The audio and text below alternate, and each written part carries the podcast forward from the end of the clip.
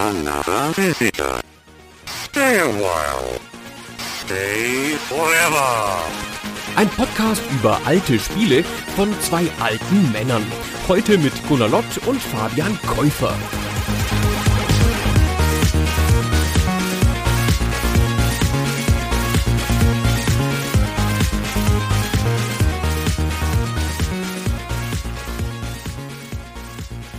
Hallo Fabian. Hallo Gunnar. Endlich mal wieder ein Superspiel. Oh, ah, das darf man nicht sagen. Das hat jetzt alle Spiele, die wir zuletzt besprochen haben, gedisst. Aber eine ganze Weile war es jetzt so, dass mir ein Spiel nicht mehr so viel Spaß gemacht hat wie dieses. Im Aufmarsch, in der Recherche zu dieser Folge. Ja, es ist ein tolles Spiel, was wir heute besprechen. Ich muss dazu sagen, ich habe das Spiel erst ein bisschen später lieben gelernt. Ich bin heute ein riesiger Fan der Spielereihe, um die es hier geht. Aber das ist bei mir erst so zu PS3-Zeiten entstanden, wo die Serie dann wirklich omnipräsent war. Da gab es ständig neue Spiele. Und irgendwann habe ich noch mal reingeschaut, als das Spiel, über das wir heute sprechen, nämlich ursprünglich erschien da hat das nicht so ganz meinen Erwartungen entsprochen. Ich war noch sehr gepolt auf Jumpruns der zweiten 90er Jahre Hälfte, also die Marios, die Spyros und all diese Spiele, wo der Fokus sehr auf Hüpfen lag. Und das ist nicht ganz so bei dem Spiel. Heute ist das allgemein bekannt. Damals war das ein bisschen unter Umständen Überraschung. Wir reden nämlich heute über das allererste Ratchet Clank aus dem Jahre 2002 für die PlayStation 2. Und Gott sei Dank wird da nicht so viel gehüpft. Ich bin ja nicht so ein ganz großer Freund vom Hüpfen und ich habe das 2002 gespielt. Das war eins der Spiele, die in meine frühe GamePro-Zeit fielen. Da habe ich einfach alles gespielt, was Mainstream war, um etwaige Lücken in meinem Konsolenfach und Vorwissen zu schließen und hatte damit schon damals einen Höllenspaß und ehrlicherweise jetzt wieder. Es ist null gealtert. Ich glaube wirklich, es hat mir nicht viel weniger Spaß gemacht als das PS5 Ratchet Clank, das natürlich auch ein exzellentes Spiel ist und großartig aussieht. Aber mein persönlicher Spaßfaktor war sehr ähnlich. Ja, da hat sich nicht so viel grundlegend dran geändert. Genau, hat sich einfach nichts geändert. Es ist noch dasselbe Spiel. Nur ein bisschen bessere Grafik. Ja, es ist schon sehr viel schöner natürlich heutzutage. Dennoch aber auch ein wunderschönes Spiel. Aber vielleicht sagen wir erstmal für die drei bis vier Leute, die noch nie von Ratchet Clank gehört haben, was nahezu unmöglich ist, weil es einfach so eine Flut an Spielen über einen längeren Zeitraum gab. Was für eine Art von Spiel das eigentlich ist. Es ist grundsätzlich ein Actionspiel. Ich sagte eben schon mal, es ist nicht unbedingt ein Jump-Run. Die Action steht so ein bisschen im Fokus und das Spiel hat natürlich zwei spielbare Charaktere, die etwas unterschiedliche Schwerpunkte haben in ihren Fähigkeiten und ihren Aufgaben.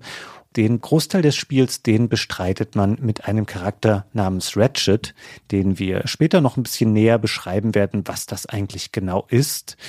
Und der kann natürlich springen, er kann aber auch viel kämpfen. Das geht mit einer Nahkampfwaffe. Das ist so ein großer Schraubenschlüssel, den er bei sich trägt, namens Omni-Schlüssel, so wird das im Spiel genannt. Und er findet eine ganze Menge Schusswaffen, oder ich sag mal alternative Waffen zu dem Schraubenschlüssel. Der Großteil davon sind Schusswaffen. Es gibt auch so ein paar Sachen, die sind ein bisschen ausgefallener oder funktionieren auf eine andere Art und Weise. Diese Waffen kann man sich kaufen im Spielverlauf. Und dann haben wir noch einen zweiten Charakter. Das ist natürlich Clank, ein kleiner Roboter der schießt nicht. Der kann so ein bisschen die Grundsachen, die Ratchet kann auch, aber etwas schlechter. Das heißt, er kann auch schlagen. Das heißt, er kann auch mal einen kleineren Gegner besiegen im Nahkampf und er kann auch so ein bisschen springen, aber das steht bei ihm nicht im Vordergrund. Die Abschnitte, die man mit ihm spielt, die sind eher so ein bisschen der etwas ruhigere Gegenpol.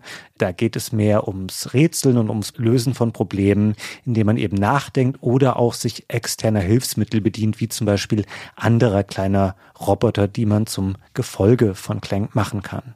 Ich finde, du hast das sehr aus der heutigen Sicht argumentiert.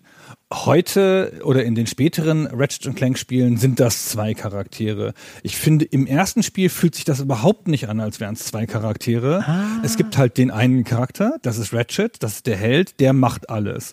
Und der trägt Clank auf dem Rücken die meiste Zeit und Clank sitzt dann wie so ein Rucksack auf ihm und spricht mit ihm und hat keine ganz große Funktion.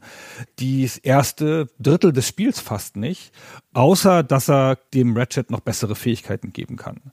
Er kriegt so einen Hubschrauberrotor und den kann er dann ausfahren und der kommt dann hinten aus dem Roboter raus, wenn der springt oder so. Ich fand es überraschend beim Wiederspielen, wie gering die Rolle von Clank ist im ersten Drittel des Spiels. Ja, aber du sagst ja schon, er verleiht natürlich Ratchet dann auch andere Fähigkeiten und er hat auch schon einige Missionen im späteren Spielverlauf, die durchaus auch länger sind, die auch eine wichtige Rolle durchaus für die Geschichte spielen. Und du sagst da jetzt bei, nehmen wir Benjo Kazooie, da siehst du ja Kazooie auch als vollwertigen Beitrag zum Spiel an, oder? Ja, ich will auch nicht sagen, dass es kein vollwertiger Beitrag zum Spiel ist. Später ist es sehr viel deutlicher ein Spiel mit zwei Charakteren, die sich auch abwechseln. Und hier ist es in diesem ersten Spiel noch sehr stark Ratchet plus ein bisschen Clank. Ja, ich gebe dir den Punkt schon. Der Schwerpunkt ist auf Ratchet, gerade im ersten Spiel. Dennoch finde ich, heute ist das wirklich so ein berühmtes Duo der Spielgeschichte. Also wenn man an Ratchet denkt oder das sagt, dann komplettiert man das quasi automatisch auch um Clank. Ja, genau. Es gibt ja eine Menge solcher Duos. Viele von denen entstehen auch zu einer ähnlichen Zeit. Also ich habe eben schon mal Benjo Kazooie genannt. Wir könnten auch Jack and Dexter nehmen. Meinetwegen für die PC-Fans unter euch vielleicht auch Sam Max ist auch so ein Duo oder Donkey und Diddy Kong. Ich war versucht jetzt auch Mario und Luigi zu sagen, aber so ganz passen die hier nicht rein, weil ich habe das Gefühl, es gab eine gewisse Zeitspanne in der Spieleentwicklung. Da gab es so ein ungeschriebenes Gesetz, dass zumindest eine Hälfte von so einem Duo auch ein Tier sein muss. Und das ist natürlich auch hier so. Mhm. Und das Schöne ist auch, dadurch, dass es das erste Spiel mit den beiden ist, erfährt man auch, wie die beiden sich kennenlernen. Das passiert nämlich direkt in den ersten Spielminuten. Und bevor wir jetzt aber da hingehen zu diesem Treffen, wollen wir die beiden noch mal ein bisschen genauer beschreiben. Also wer oder was genau sind denn Ratchet und Clank? Und ich würde mal mit Ratchet beginnen. Die erste Inspiration für diesen Charakter war übrigens eine Figur aus Calvin und Hobbes, nämlich Spaceman Spiff. Das ist so ein alter Ego von einem der Charaktere aus dieser Vorlage. Und von diesem Startpunkt aus, den Insomniac dann hatte, hat man ein eigenes Design entwickelt. Per Definition ist Ratchet ein Lombax. Das hilft uns jetzt noch nicht so richtig viel weiter, weil das eine fiktive Spezies ist. Der ist zweibeinig und der ist im Körperbau einem Menschen gar nicht so unähnlich, aber eben komplett mit Fell ausgestattet. Der ist ein bisschen gelb, ein bisschen orange, ein bisschen braun. Er hat zwei Arme, zwei Beine, zwei Augen und auch zwei ziemlich lange Ohren. Für mich war das immer so ein bisschen so eine Mischung aus, ich würde mal sagen, einem Mensch und einer Wildkatze der Lead Character Designer von Insomniac namens David Gertin, der hat es in einem Making-of zum Spiel mal etwas anders beschrieben. Das können wir uns hier einmal anhören. We were really surprised how quickly Ratchet came together. Ratchet started as this really small, scrappy cat type thing, then kind of a much taller dog like creature. And what I ended up doing is actually taking these two forms and putting them together, and that's pretty much how we ended up with them. Also es eine Kombination aus Katze und Hund vielleicht, weil so hat es eben der Gertin beschrieben, dass sie erst mit einer Katze angefangen haben, einem katzenähnlichen kleinen Wesen und dann brauchten sie was Größeres und dann ist es eher hundeartig geworden. Aber ich finde, am Ende ist es irgendwie doch wie so ein Mensch mit Ohren und Fell, weil er sich auch ziemlich menschlich bewegt, finde ich. Ja, der wirkt nicht so katzenhaft oder hundehaft. Jedenfalls ist er ein Bastler, das sehen wir gleich, weil er schraubt an einem Raumschiff herum als wir ihn sehen. Und Ratchet ist auch ein sprechender Name. Das Wort ist im Deutschen mit Ratsche übersetzt, also ist so ein Schraubteil. Und der ist mit seinem Raumschiff fast fertig, aber ihm fehlt ein wichtiges Bauteil, ein Roboter-Zündsystem. Wozu er auch immer jetzt ein Roboter-Zündsystem da braucht. Wenn ich ein Raumschiff konstruieren würde, das ich ganz alleine baue, würde ich vielleicht denken, dass ich das so baue, dass meine Teile ausreichen. Aber mei. Jedenfalls wird seine Arbeit unterbrochen. In der Nähe stürzt ein Raumschiff ab. Neben dem Wrack, wo er dann hingeht, findet er einen Roboter, einen leblosen Roboter. Der heißt eigentlich XJ O461, aber den Namen erfährt man ganz kurz nur. Der geht ja auch ein bisschen schlecht von der Zunge und Ratchet benennt den Roboter auch relativ schnell dann um. Und zwar in das Wort Clank, auch sehr lautmalerisch. Das ist das Geräusch, das ein Roboterkopf macht, wenn er gegen eine Seitenscheibe donnert. Und wir werden ja gleich noch rausfinden, wie das zustande kam. Aber momentan ist er noch bewusstlos oder runtergefahren oder sonst irgendwas. Und die initiale Inspiration für die Figur Clank, das war übrigens Marvin, der Marsmensch, ein Looney Tunes Charakter. Auch das ist so, dass man da jetzt sehr weit weg von dem Vorbild gegangen ist. Der ist einfach ein sehr netter, sympathisch aussehender, sehr menschlich wirkender Roboter mit großen Augen. Naja, Ratchet arbeitet weiter, stellt Clank ab, dann macht Clank die Augen auf und geht von hinten auf Ratchet zu. Interessant. Sie sind gut mit dem Schraubenschlüssel. Na klar, ich habe das Schiff damit gebaut. Ich suche gerade jemanden, der mir dabei helfen könnte, das Sonnensystem zu retten. Wissen Sie vielleicht, wo ich so jemanden finde? Naja, er kommt jede Woche im Radio. Ansonsten, nein. Was soll das überhaupt heißen, das mit dem Sonnensystem retten? So, und was soll das jetzt heißen? Sonnensystem retten? Clank sucht nämlich nach einer ganz bestimmten Person. Nach Captain Copernicus Leslie Quark. Das ist der Held dieses Universums. Alle kennen den, alle rettet er. Er zeigt während seiner Schilderung auf ein Poster von Quark, das in der Nähe hängt. Denn auch Ratchet ist offenkundig ein Quark-Fan, der hat ja da ein Poster hängen. Und dass der Quark vielleicht nicht das ist, was er zu sein scheint, das erfahren wir erst sehr viel später. Und ein bisschen wie R2D2 beim ersten Treffen mit Luke und Obi-Wan spielt Clank jetzt für Ratchet eine Nachricht ab, allerdings als Video und nicht als Hologramm. Und in diesem Video sehen und hören wir den Vorsitzenden Dreck. Das ist der Chef des Volkes der Blark. Mein Volk, die Blark, haben ein kleines Problem. Unser Planet ist so verschmutzt, überbevölkert und vergiftet, dass er unbewohnbar ist. Aber ich, der Vorsitzende Drake, habe eine Lösung. Wir erschaffen aus den besten verfügbaren Planetenteilen eine neue Welt. Was habe ich damit zu tun, werden Sie jetzt vielleicht fragen. Mit einer hochkomplizierten Technologie, die Sie sowieso nicht begreifen würden, entfernen wir einen großen Teil Ihres Planeten und verwenden ihn für unseren neuen. Unglücklicherweise wird diese Massenveränderung Ihren Planeten aus seiner Bahn werfen und direkt in die Sonne schleudern, wo er zu einer flammenden Gaswolke wird. Aber Opfer müssen natürlich gebracht werden. Vielen Dank für Ihre Mithilfe. Und wenn es euch nicht gefällt, könnt ihr eure nervigen, wehleidigen, rotznäsigen Völker neben sie hinter mir aufstellen und mich arme... Die sind noch drauf? Dann mach es aus, du Vollidiot! Und was dieser Drag hier so relativ lapidar beschreibt, das ist ein wirklich übler Plan. Um seinen eigenen Heimatplaneten zu retten, den er selber übrigens maßgeblich verpestet hat, will er große Teile aus anderen Planeten rausreißen. Wirklich so mit schierer Gewalt.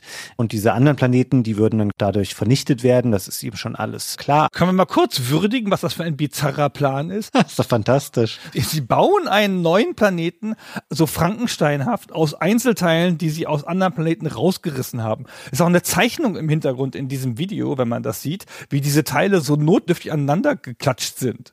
Das ist der Hammer. Ja, also es ist nicht nur, dass sie sich einen Planeten ausgucken, den sie einfach übernehmen wollen. Nein, sie wollen quasi die schönsten Teile sich nehmen und die neu zusammensetzen. Und Clank, der weiß das. Der hat das erfahren in so einer Roboterfabrik, von der er geflohen ist im Intro des Spiels. Und deswegen wird er dann auch notlanden auf dem Planeten, wo er jetzt gerade Ratchet getroffen hat. Und Clank will diesen Drag natürlich aufhalten.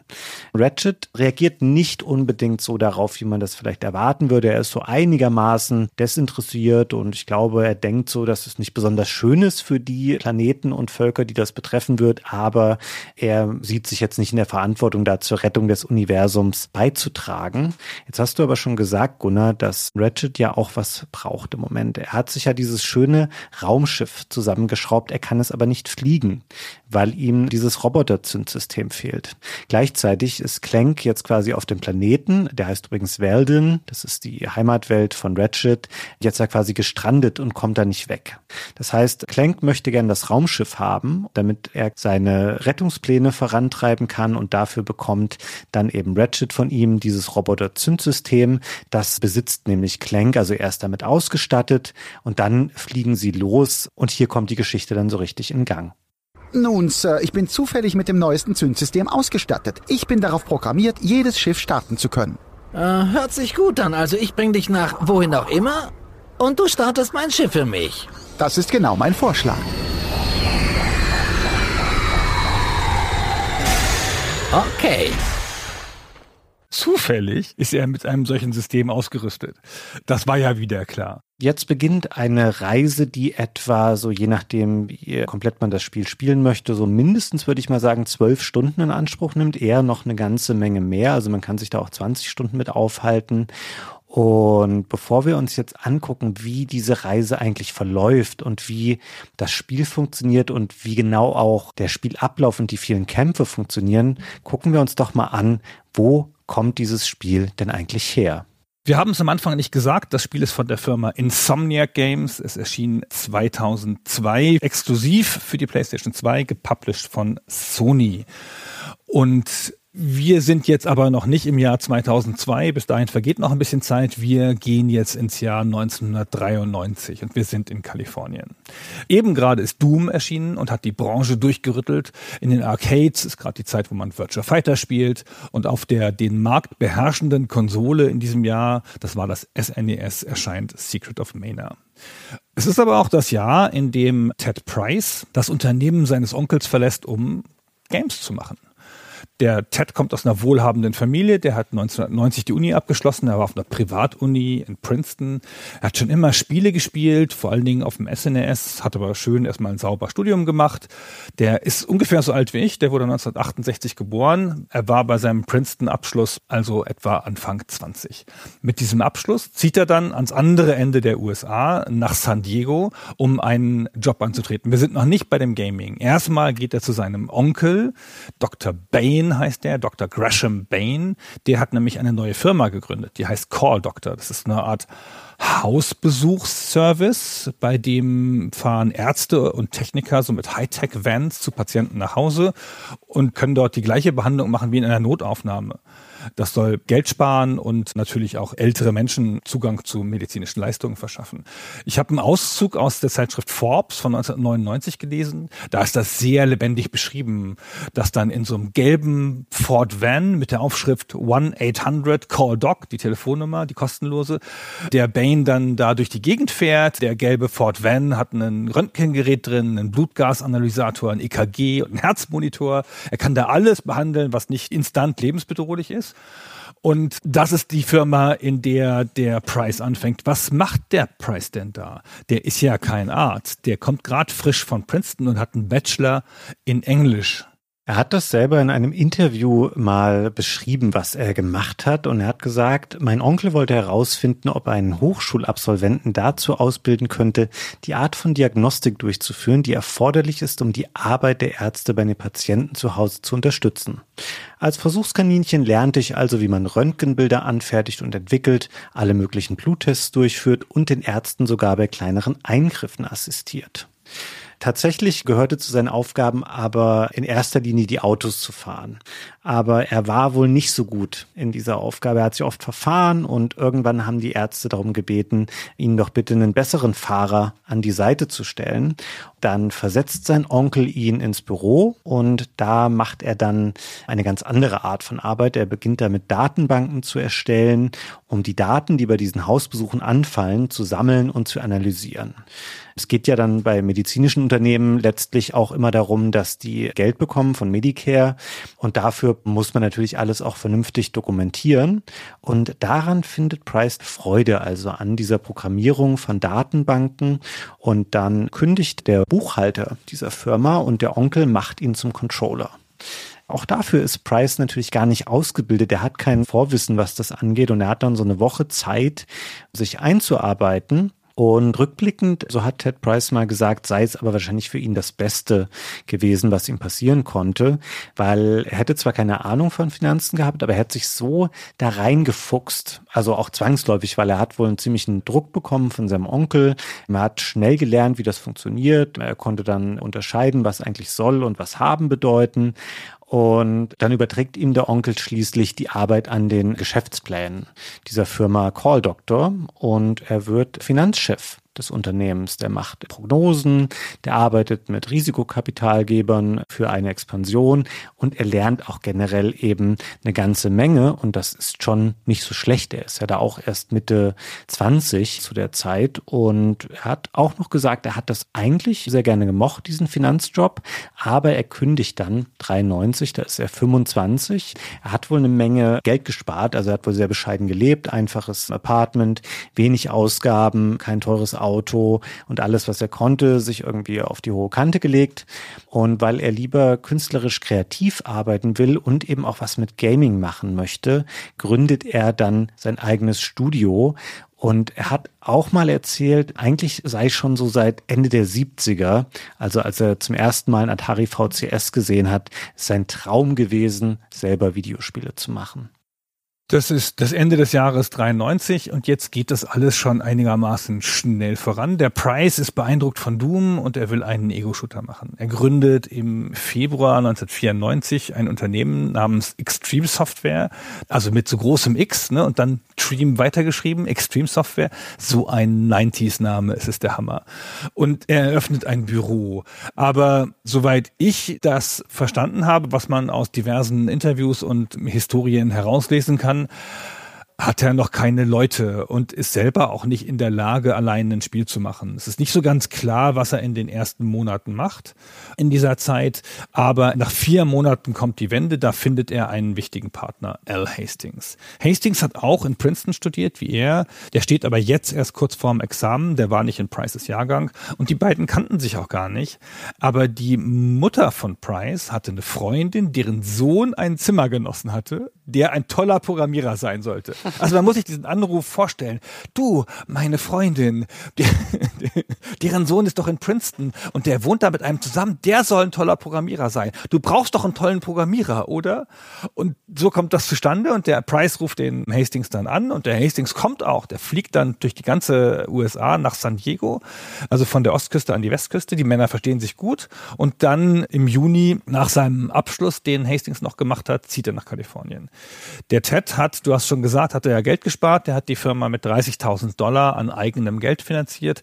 Sie haben halt aber gar kein Geld für irgendwas. Der L schläft bei ihm auf dem Sofa und dann hauen die beiden in einem Monat eine Demo für ihr erstes Spiel zusammen. Das heißt Disruptor. Disruptor ist ein Ego-Shooter, aber nicht für den PC, sondern für das 1993 erschienene 3DO.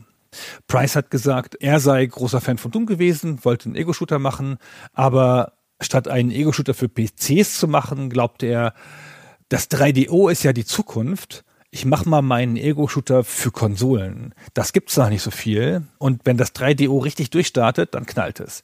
Wir glauben, Konsolenspiele setzen sich durch. Und ehrlich gesagt, wir wissen auch nicht, wie wir diese ganzen PC-Konfigurationen unterstützen sollen. Das ist viel zu kompliziert. Ein weiterer Grund war, dass die Firma 3DO DevKits vergeben hat an jeden, also der Price kann das kaufen für 8000 Dollar, immerhin ziemlich viel Geld. Aber an DevKits von Nintendo-Konsolen oder gar von der momentan in Arbeit befindlichen PlayStation, die ist zu diesem Zeitpunkt noch nicht auf dem Markt, ist überhaupt nicht zu denken, dass ein Amateur das kriegt. Ja, dass halt jemand, der noch keine Meriten hat und nicht einer großen Firma angehört. Und hier kann er jetzt ein richtiges DevKit kaufen und eine richtige Programmierung machen. Und dann setzt sich der Hastings hin und programmiert die Engine. Und der TED sorgt für Grafik und Sound irgendwie und dann besuchen die mit dieser allerersten Demo an der Westküste jeden Publisher, der ihnen einen Termin gibt. Und es hagelt Ablehnungen. Ja, das klingt jetzt erstmal traurig. Man kann in der Rückschau, glaube ich, aber sagen, dass sich hier alles zumindest langfristig zum Guten jetzt fügt, weil stell dir mal vor, die hätten da gleich einen Publishing-Vertrag bekommen und irgendjemand hätte gesagt, ja, das Spiel können wir fürs 3DO rausbringen. es weiß ja noch niemand zu der Zeit, dass diese Konsole wahnsinnig floppen wird. Die verschwindet ja sehr schnell vom Markt, als dann PlayStation und auch Sega Saturn erscheinen. Dann spielt das 3DO im Grunde keine Rolle mehr. Aber sie sind noch unterwegs mit diesem Projekt und wollen das gern verkaufen und dann kommen sie zu den damals gerade recht neu gegründeten Universal Interactive Studios und treffen dort einen Mann namens Mark Czerny. Der ist kaum älter als Ted Price, also er ist genau vier Jahre älter, aber der ist tatsächlich schon sowas wie ein Branchenveteran zu der Zeit. Der hat nämlich richtig früh angefangen. Der hat 1982 schon für Atari mit gerade mal 18 Jahren Marble Madness programmiert. Der hat für Sega gearbeitet in den USA und auch in Japan. Dann war er mal bei Crystal Dynamics. Und die haben auch durch sein Einwirken als erster US-Entwickler schon ein PlayStation-Entwicklungskit erhalten. Deswegen ist er schon mit dieser Plattform vertraut. Und als jetzt Hastings und Price ankommen, bei Universal Interactive. Da ist Channy gerade Vice President geworden dieser Sparte und die verstehen sich ganz gut. Channy nimmt das Studio dann unter Vertrag und es gibt gleich auch ein Abkommen darüber, dass sie drei Spiele machen sollen und das erste soll eben auch Disruptor werden. Aber Channy möchte, dass das nicht für das 3DO kommt, sondern für die PlayStation.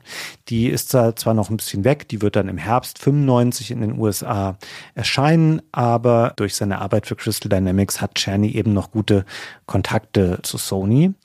Und dann beginnt Extreme Software, also wir erinnern uns, die heißen ja hier noch nicht Insomniac, mit der ernsthafteren Arbeit, sage ich jetzt mal, an Disruptor und es kommen auch neue Mitarbeiter hinzu. Zuvorderst jetzt Brian Hastings, das ist der Bruder von Al. Und dann brauchen sie eigentlich noch Grafiker, aber sie finden keine so recht und sind ein bisschen überfordert mit der Aufgabe. Price hat zwar jetzt zwei gute Programmierer, die sitzen an der Engine, die schreiben sich Tools und die programmieren die KI, aber mit dem Rest sind sie allesamt so ein bisschen überfordert. Dann haben sie Zeit, um einen Prototypen zu entwickeln, aber den zeigen sie schließlich Universal und der fällt durch. Die sagen, das ist nicht gut genug und dann müssen sie nochmal von vorne anfangen. Und dann sagt Czerny auch von wegen, hey, kommt doch mal nach LA. Ihr könnt ein Büro hier auf dem Gelände von Universal beziehen. An der Stelle einen kurzen Einschub. Wenn der Fabian sagt, auf das Gelände von Universal, dann meinen wir nicht einen Firmensitz mit Parkplatz davor und auch keinen so einen klassischen Firmencampus, sondern meinen wir Universal City. Universal City ist ein richtiges gemeindefreies Gebiet im Los Angeles County in Kalifornien, 415 Hektar groß. Das gehört der Firma Universal Pictures, also der Filmfirma. Da haben sie Bürogebäude, da haben sie die Kulissen von NBC Universal, da haben sie diesen berühmten Universal Studios Freizeitpark, Einkaufszentren und alles, alles mehr. Und das Universal Studios Lot. Das ist das Studiogelände von Universal Pictures und da haben sie auch Büros und da quartieren sie jetzt dieses junge Studio ein. Denn in Los Angeles, da gibt es besseren Zugang zu Personal. Da können Sie vielleicht dann Ihre fehlenden Grafiker finden. Vor allen Dingen gibt es dort aber besseren Zugang zu Journey. Der übernimmt das Producing und der bietet an, Price zu coachen. Weil wenn wir ganz ehrlich sind, das Problem, das diese junge Firma hat, das ist nicht das Problem der beiden Programmierer. Die machen das super. Wer das nicht super macht, ist der Price. Aber Los Angeles liegt nur zwei Autostunden nördlich von San Diego. Die drei Entwickler machen sich also auf und go. Dann beziehen sie in Universal City ein ehemaliges Büro von der Filmproduktionsfirma Emblem Entertainment. Und dann finden sie noch eine Zwei-Zimmer-Wohnung in der Nähe, nur so eine Couch und ein Bett und das war's schon und dann go. Bryce erzählt ein bisschen heldengeschichtenartig oft, dass sie eh nicht so viel geschlafen hätten. Sie hätten so knappe Fristen gehabt. Sie waren zwar zu dritt und sie hatten nur zwei Schlafgelegenheiten, aber Mai, wer zuerst kam, hat halt geschlafen und wer nicht, der musste sich anders behelfen. Es ging über Monate so und es sei insgesamt eine Zeit, an die er sich nur noch verschwommen erinnert. Das ist ja was, was man häufiger von Entwicklergeschichten hört. Das Büro auf dem Universal-Gelände war wohl auch keine reine Freude. Es heißt zu der Zeit, die Klimaanlage fällt aus, aber es kommt auch zu einer schicksalhaften Begegnung. Im Nebenbüro nämlich sitzt ein anderes Game Studio. Das heißt Naughty Dog. Naughty Dog wurde 1986 von Andy Gavin und Jason Rubin gegründet. Die waren damals 16. Das hieß damals zunächst erstmal Jam Software. Die hatten schon eine Reihe Spiele gemacht, zuletzt Way of the Warrior für das 3DO. Und Universal hat das vertrieben. Und das Team ist eben gerade frisch von Boston, wo sie nämlich eigentlich herkommen, nach LA gezogen. Genau wie Extreme Software mit einem Vertrag über drei Spiele von Universal in der Tasche. Wir erkennen so ein bisschen Muster in der Art, wie der Journey das macht. Ja. Naughty Dog arbeitet an einem Spiel, auch für die PlayStation, das 1996 erscheinen wird als Crash Bandicoot. Darüber haben wir ja bereits eine Folge gemacht. Das wird ja dann noch schwer durch die Decke gehen. Und das ist ein Glücksfall. Die beiden Entwicklerteams werden dicke Freunde, die arbeiten eng zusammen, die teilen sich Equipment, die teilen sich Spieletester und später sogar Programmcode. Ja, das fügt sich jetzt alles ganz gut. Es ist wahrscheinlich eine Mischung aus verschiedenen Faktoren. Also Sie können sich hier jetzt mehr Wissen aneignen. Es ist wahrscheinlich auch eine bessere Supervision gegeben durch Universal und den Markt Journey. Und das Disruptor wird dann irgendwann auch mal fertig. Es kommt nicht direkt zum Start der PlayStation. Es kommt erst 96 raus und da auch eher im Herbst. Und es ist gar nicht so schlecht. Also man vergisst dieses Spiel heute immer ganz gerne und tut so, als hätte Insomniac erst mit Spyro the Dragon dann angefangen. Aber das Disruptor ist ein durchaus kompetentes Spiel. Ich habe das jetzt nochmal für diese Folge gespielt und auch Kritiker damals, die waren da durchaus angetan. Also IGN in den USA, die haben dem acht von zehn gegeben und haben geschrieben, es wird wahrscheinlich keine Doom-Hasser überzeugen, aber für Gamer, die einen guten Shooter mögen, gäbe es nicht viel Besseres als eben dieses Disruptor.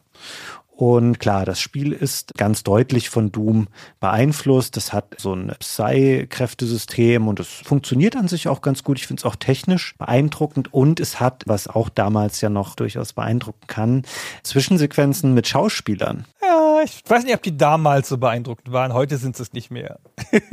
Heute sind die ziemlich trashig, aber wir sind ja noch nicht so weit jetzt hier hinter Wing Commander 3 zum Beispiel. Klar, das hat Mark Hamill gehabt und wahrscheinlich auch ein bisschen mehr Production Value, aber das Disruptor ist insgesamt gar nicht schlecht aber es hat sich wohl nicht so gut verkauft. Da liest man so ein bisschen unterschiedliche Sachen, was die Dramatik des Ganzen angeht. Also bis hin zu, es hätte diese junge Firma fast schon direkt wieder in den Bankrott getrieben. Aber eigentlich kann ich mir das nicht so richtig vorstellen, weil man findet hier und da auch meine Zahlenangabe und da steht dann immer, die hätten so rund 200.000 Stück verkauft. Das ist jetzt natürlich kein Mega-Hit, aber das wäre auch keine Katastrophe gewesen. Also das ist schon eine völlig okaye Zahl. Und in der Rückschau, Ted Price hat dann mal gesagt, so wie Entwickler das dann häufiger machen, das sei ja gar nicht ihre Schuld gewesen, sondern das Marketing von Universal hätte das verbaselt. Also die hätten es ja nicht im TV beworben und sie hätten auch nicht genügend Anzeigen gehabt und einen Studiobesuch für Journalisten. Das hätte man ja auch noch alles ein bisschen umfangreicher machen können. Das stimmt wahrscheinlich auch nicht so ganz. Ich glaube, es liegt auch eher mit daran, dass einfach Ego-Shooter auf einer Konsole 96 noch nicht so ein Ding sind. Also heute ist das ja alles so, jeder große Shooter kommt auf Konsolen, aber hier, da liegen wir noch ein Jahr vor GoldenEye, wir liegen noch vor Timesplitters und auch noch lange vor Halo. Und ja, wenn wir ehrlich sind, gerade Halo, das sorgt dann so dafür, dass sich eben Ego-Shooter auf Konsolen etablieren, auch inklusive ihres Steuerungsschemas. Also die erste PlayStation hat damals gar keinen Controller mit Analogsticks und heute laufen und gucken wir ja mit diesen beiden Sticks und damals ist das alles noch ein bisschen einfacher und von daher gibt es noch nicht diesen riesigen Markt für Disruptor. Aber in der Betrachtung des Spiels, und damit meine ich jetzt auch die äußerliche Betrachtung, da fällt noch was ganz Interessantes auf. Wenn wir uns nämlich die Verpackung dieses Spiels mal anschauen und gucken auf die Rückseite, dann steht da gar nicht mehr Extreme Software drauf. Hier steht jetzt plötzlich Insomniac Games. Ist die Frage, was ist denn da passiert in der Zwischenzeit? 95, während Ted Price und seine Kollegen gerade an Disruptor arbeiten, dann bekommen die einen Brief von einer Datenbankfirma, die heißt auch Extreme oder trägt das im Namen und die hat natürlich die älteren Rechte daran. Und dann brauchen sie ganz schnell einen neuen Namen, weil auch die E3 und die Ankündigung des Spiels vor der Tür steht. Dann haben sie verschiedene Sachen, die ihnen so durch den Kopf spuken. L. Hastings schlägt dann mal Ragnarok Software vor. Der Bruder Brian, der möchte das gerne Ice 9 nennen. Das ist eine relativ offene Anspielung auf eine Substanz in einem Buch namens Katzenwiege von Kurt Vonnegut. Und dafür fragen sie sogar, ob sie diesen Namen verwenden dürfen bei dem Agenten des Autors. Und dann fällt hier auch auf, es gibt eine Firma, die heißt auch schon so. Die haben zwar keine Erlaubnis dafür, aber dann verfolgen Ted Price und Co. das auch nicht mehr weiter. Es gibt noch so Ideen wie Resistance Incorporated und Moon Turtle, aber keins davon setzt sich am Ende durch und dann landen sie schließlich bei Insomniac Games und da sagen auch die Anwälte, ja, haben wir keine Bedenken, keine Firma heißt so. Dann bleibt man bei diesem Namen und ja, die Bedeutung ist relativ offensichtlich hier. Insomnia, das ist die Schlaflosigkeit und Insomniac ist dementsprechend dann der Schlaflose. Ganz hübscher Name für ein Entwicklerteam, finde ich. Ja. So, und wie geht's jetzt weiter? Disruptor ist erschienen jetzt unter dem Namen Insomniac Games. Sie haben jetzt das erste von den drei Spielen, die sie Universal schulden, gemacht. Aber Disruptor war jetzt offenkundig nicht die richtige Richtung. Es war jetzt nicht so ein super Erfolg, sie waren nicht so super zufrieden. Und Price und sein Team wollen weg von der düsteren Sci-Fi hin zu was Frischerem. Und Cherney wieder, der Mentor, der er ist, sagt, pass mal auf, auf der PlayStation, da ist die Nische, die Nintendo bei den Nintendo-Konsolen macht, nämlich so familientaugliche, aber exzellent gemachte Unterhaltung mit starken Charakteren. Diese Nische ist auf der PlayStation nicht besetzt geht doch da rein. Und das erscheint ihnen schlüssig. Sie wollen ja auf der PlayStation weiterarbeiten, sind ja jetzt ein PlayStation-Studio. Und ein Teammitglied bringt dann Drachen ins Spiel. Man müsste mal was mit Drachen machen. Und der Rest ist dann Geschichte quasi, weil das Projekt wird dann zu einer Trilogie. Sie machen drei Spiele um den Liederdrachen Spyro. Die verkaufen sich sensationell und etablieren das Studio. Damit sind sie jetzt ein Name. Und die Geschichte von Spyro überspringen wir aber hier. Das erzählen wir mal in einer eigenen Folge. Wir machen sicher mal eine Folge zu Spyro. Oh, ich freue mich schon richtig drauf, Gunnar. Ich liebe Spyro. Ja, das machen wir auf jeden Fall. Aber hier ist ein kleiner Zeitsprung zu und jetzt sind wir in der Zeit nach Spyro. Sie haben drei Spyro-Spiele gemacht, das letzte im Jahr 2000. Und in dieser Zeit werden die Bande mit Universal lockerer. Universal Universal verkauft die Publishing-Rechte von Spyro an Sony, übrigens zusammen im Paket mit den Publishing-Rechten an Crash Bandicoot. Und diese beiden Figuren werden ja, insbesondere Crash Bandicoot, werden ja zu PlayStation-Maskottchen. Ja, Sony macht da große Dinge damit und die verkaufen sich auch beide super. Insomniac verlässt das Universal-Gelände, sucht sich dann ein eigenes Büro. In der Folge wird die Firma größer mit den größeren Spielen, wächst auf 25 Leute, immer noch nicht so viel wird aber dabei nicht so richtig viel reifer. Die drei Gründer sind weiterhin in verantwortlicher Position an Bord und führen das Studio wie ein Startup. Insbesondere Price will mit allem involviert sein und guckt sich alles an und hat überall die Finger drin. Nach den drei Spyros hat aber jetzt speziell Price keine rechte Lust mehr auf niedliche Drachen. Und dann entstehen intern 1999 und 2000 zwei Konzepte für Spiele, die sie jetzt machen wollen, die weit von Spyro wegführen. Zuerst ein Spiel namens Monster Night, dann eins mit dem Arbeitstitel Girl with a Stick. Die beiden sollen jeweils das erste PS2-Spiel von Insomniac werden. Monster Knight ist so eine Art Mischung aus Pokémon und Zelda, ein Fantasy-Spiel mit innovativen Waffen, detaillierte, tiefe Upgrade- und Progressionssysteme. Man muss Monster fangen und entwickeln. Es klingt verdammt cool, ehrlich gesagt. Ja, es ist vielleicht ein Tick komplex. Es gibt so Designdokumente davon, die man einsehen kann, aber das sagen sie dann ab. Und Girl with a Stick ist ein weiterer Versuch, ein erwachsenes Action-Adventure zu machen. Diesmal ist es nicht Pokémon trifft Zelda, diesmal ist es Tomb Raider trifft Zelda. Und die Heldin ist eine menschliche Zauberin in einer von den Maya beeinflussten Fantasy-Welt. Die kann so Kampfsport-Katas machen, damit Zaubersprüche freischalten. Es gibt massenhaft Nahkämpfe und sie hat natürlich einen großen Stock dabei. Das Monster Knight, das kommt nicht mal in die Produktion. Das stirbt noch auf dem Papier. Girl with a Stick geht ein bisschen länger. Also sie kommen nicht in der Produktionsphase, aber sie schaffen eine frühe spielbare Version.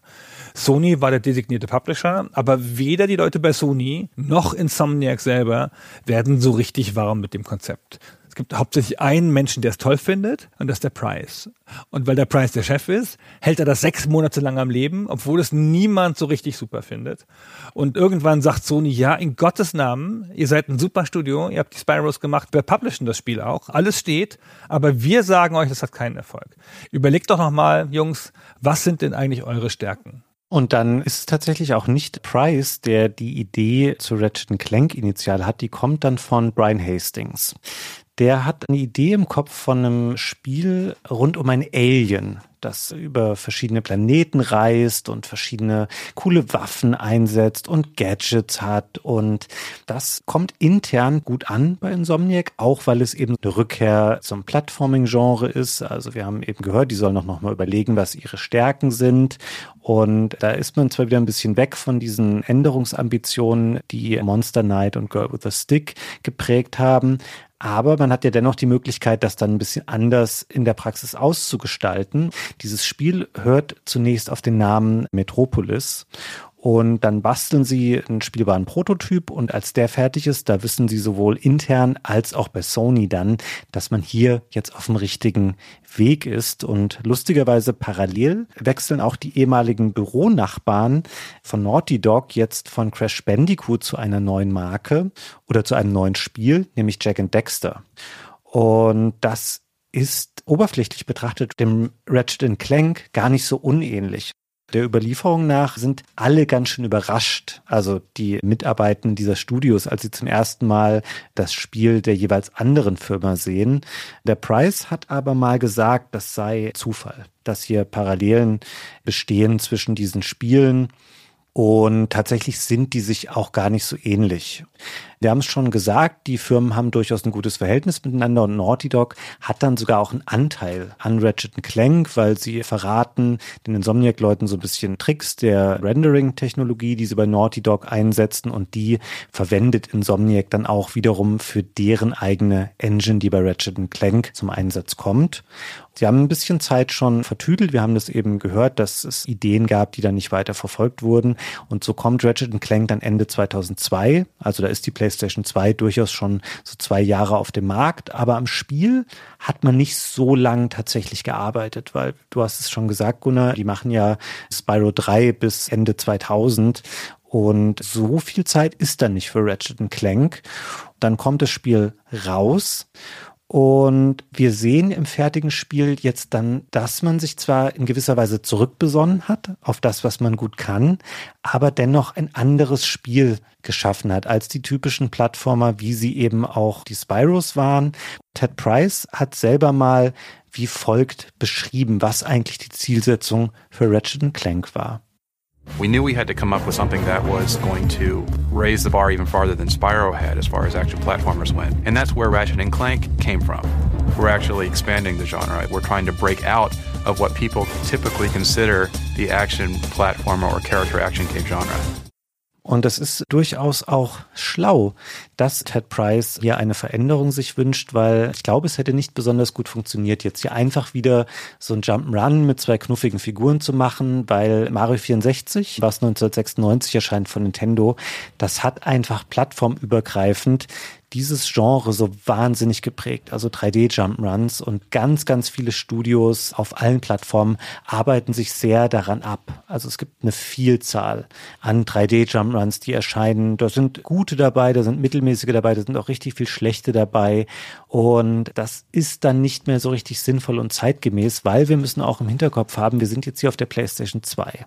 Das heißt, da ändert sich nicht nur die Plattform, auch die Spielerschaft verändert sich an dieser Stelle durch durchaus. Also wir erleben, dass Konsolenspiele auch ein bisschen älter werden. Also die Zielgruppe wird ein bisschen älter und so sehr kindgerechte bunte Spiele, die werden zunehmend verdrängt von etwas erwachseneren und auch actionbetonteren Titeln. Und dem trägt das Ratchet Clank durchaus auch Rechnung, indem es eben hergeht und sagt, hey, ich sehe vielleicht aus wie ein Jump'n'Run. Und ich habe auch zwei durchaus knuffige, sympathische Figuren, die vielleicht Kinder ansprechend finden. Ich bin im Kern aber eigentlich ein Actionspiel und bei mir geht es nicht so sehr um das Springen, was es durchaus gibt, sondern es geht um Kämpfe. Das haben wir einleitend schon mal gesagt, aber das schauen wir uns jetzt nochmal genauer an, wie eigentlich dieses Kämpfen funktioniert. Lass mich noch ganz kurz einen Satz zur Formel sagen, weil ich finde, diese Verschiebung im Alter, die du beschrieben hast, Ratchet und Clank passt da perfekt rein und trägt auch dazu bei. Es ist kein gewalttätiges Spiel oder ein Spiel mit einem erwachsenen Thema, wie man sich das so vorstellt, wie Mafia oder irgendwas. Es ist ein Spiel, das so subtil erwachsen ist. Ja, es kommt halt comicartig daher und es kann auch von Kids easy konsumiert werden. Du hast halt den lustigen Lombax und seinen sympathischen Roboter da mit den großen Augen. Es fühlt sich nett an. Es ist auch nicht so unzugänglich von der Spielweise her. Das Gameplay beschreiben wir ja noch später. Aber es hat auch so eine ganze Ebene von erwachsenem Humor, der da drüber liegt. Das hat ja eine, also ich möchte fast sagen, eine zarte Kapitalismuskritik zum Beispiel an ein paar Stellen wo es ganz bisschen im zarten politische Stellung bezieht und es hat auch einen erwachsenen Humor eher, in dem es halt stark mit diesen Klischees arbeitet, wie dem schon genannten Vorsitzenden Drax, so einem Industriellen, der erst seinen Planeten verpestet und dann sich einen neuen zusammenräubern will. Und dabei finden sie zusammen mit diesem Humor und dem Look dieser Figur finden sie eine frische Formel, die es so in dieser exakten Zusammensetzung noch nicht gibt. Sie behalten ein bisschen Plattformer-Gameplay bei, aber auf eine vergleichsweise anspruchslose Art, aber so, dass es angenehm in den Flow passt. Und dazu kommt eine Konzentration auf Waffen, auf Gegenstände, auf Gadgets und auf ständige Kämpfe. Das allererste, was du machst im Spiel, ist nicht springen, sondern das allererste, was du machst im Spiel, ist laufen zu einem Gegner und den hauen mit deiner allerersten Waffe, mit der Nahkampfwaffe. So, also, du fängst halt an mit diesem Schlagstock quasi, ja, diesem Schraubenschlüssel. Und das ist eine Waffe, die funktioniert schon über ganz große Teile des Spiels, kannst du die noch benutzen. Ist nicht die Waffe der Wahl, logischerweise, ist halt eine Nahkampfwaffe, du musst halt immer ran, kannst da leicht getroffen werden, aber die kannst du noch benutzen. Und dann geht das Spiel in so eine Waffenprogression. Es gibt keine Progression über den Charakter, es ist ja kein Rollenspiel oder irgendwas, sondern die Progression ist, dass du halt weiter im Spiel kommst und neue Waffen findest. Und davon gibt es massenhaft, 16 Stück. Die müssen wir jetzt ein bisschen genauer genauer diskutieren und wir fangen natürlich an mit der Gretchenfrage, was sind deine Lieblingswaffe? Da war ich jetzt tatsächlich nicht darauf vorbereitet. Also was ich viel benutzt habe, ich beziehe mich jetzt immer auf die deutschen Namen. Ich habe das jetzt auf Deutsch gespielt. Das ist dann relativ umfassend angepasst. Also da werden auch mal Waffennamen geändert im Deutschen. Ich fand den Pyrozitor ganz gut. Das ist ein Flammenwerfer, weil der macht so schön so einen Flächenschaden um den Charakter rum und viele Feinde laufen auch auf dich zu und du kannst damit auch gut Gruppen kontrollieren. Hab den sehr gerne eingesetzt. Später, wenn man ihn bekommt, ist der Verwüste toll. Das ist ein relativ typischer Raketenwerfer. Den habe ich gerne eingesetzt. Ich habe spät erst angefangen, leider diesen Visi-Bombenwerfer, heißt der auf Deutsch, einzusetzen. Ich war richtig überrascht, als ich das zum ersten Mal gemacht habe. Ich dachte, das wäre auch so was wie ein Raketenwerfer. In gewisser Weise ist es das auch.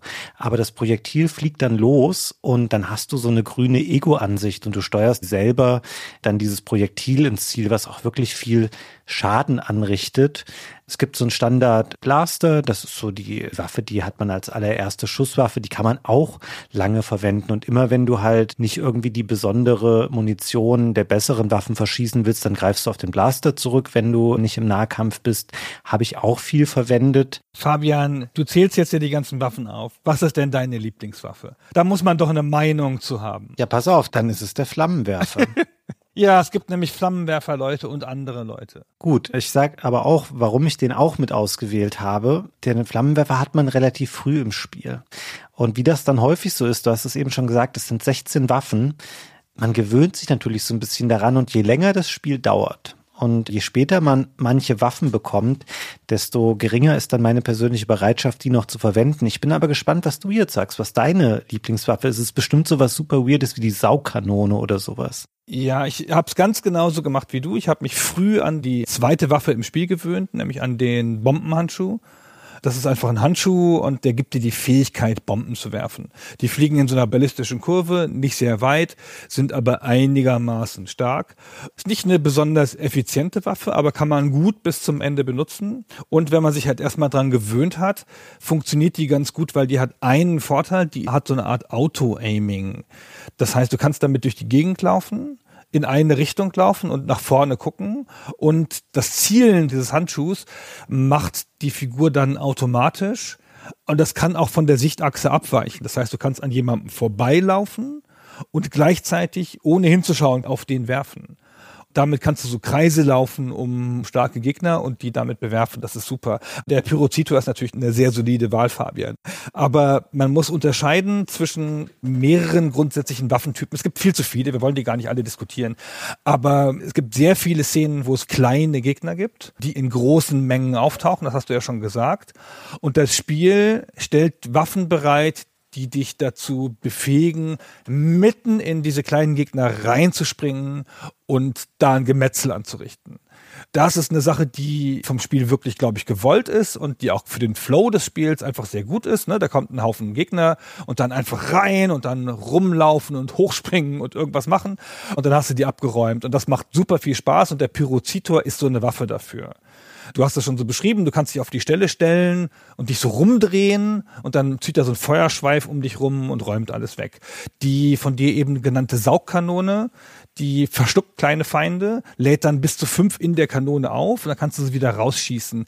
Das ist ehrlicherweise eine Waffe, die genau dasselbe tut. Ja, die ist halt auch gut für Ansammlungen von kleinen Gegnern und dann kannst du es wieder rausschießen. Was man da mag, ist, glaube ich, echt eine sehr subjektive Vorliebe. Das ist alles nicht so groß unterschiedlich. Und dann gibt es Gegner, die sind von Haus aus weit weg Die haben eine lange Schussreichweite, an die kannst du nicht gut ran. Die haben vielleicht eine zu große Reichweite, um die mit meinem Bombenhandschuh oder mit deinem Pyrozitor anzugreifen. Und dafür gibt es eine zweite Waffenart. Da kann man sowas einsetzen wie den von dir genannten Visi-Bombenwerfer. Das ist halt diese selbststeuernde Rakete. Ich finde immer, die bricht den Flow. Und überhaupt, die Fernkampfwaffen brechen den Flow leicht. Ich habe echt lange Zeit noch den Blaster benutzt.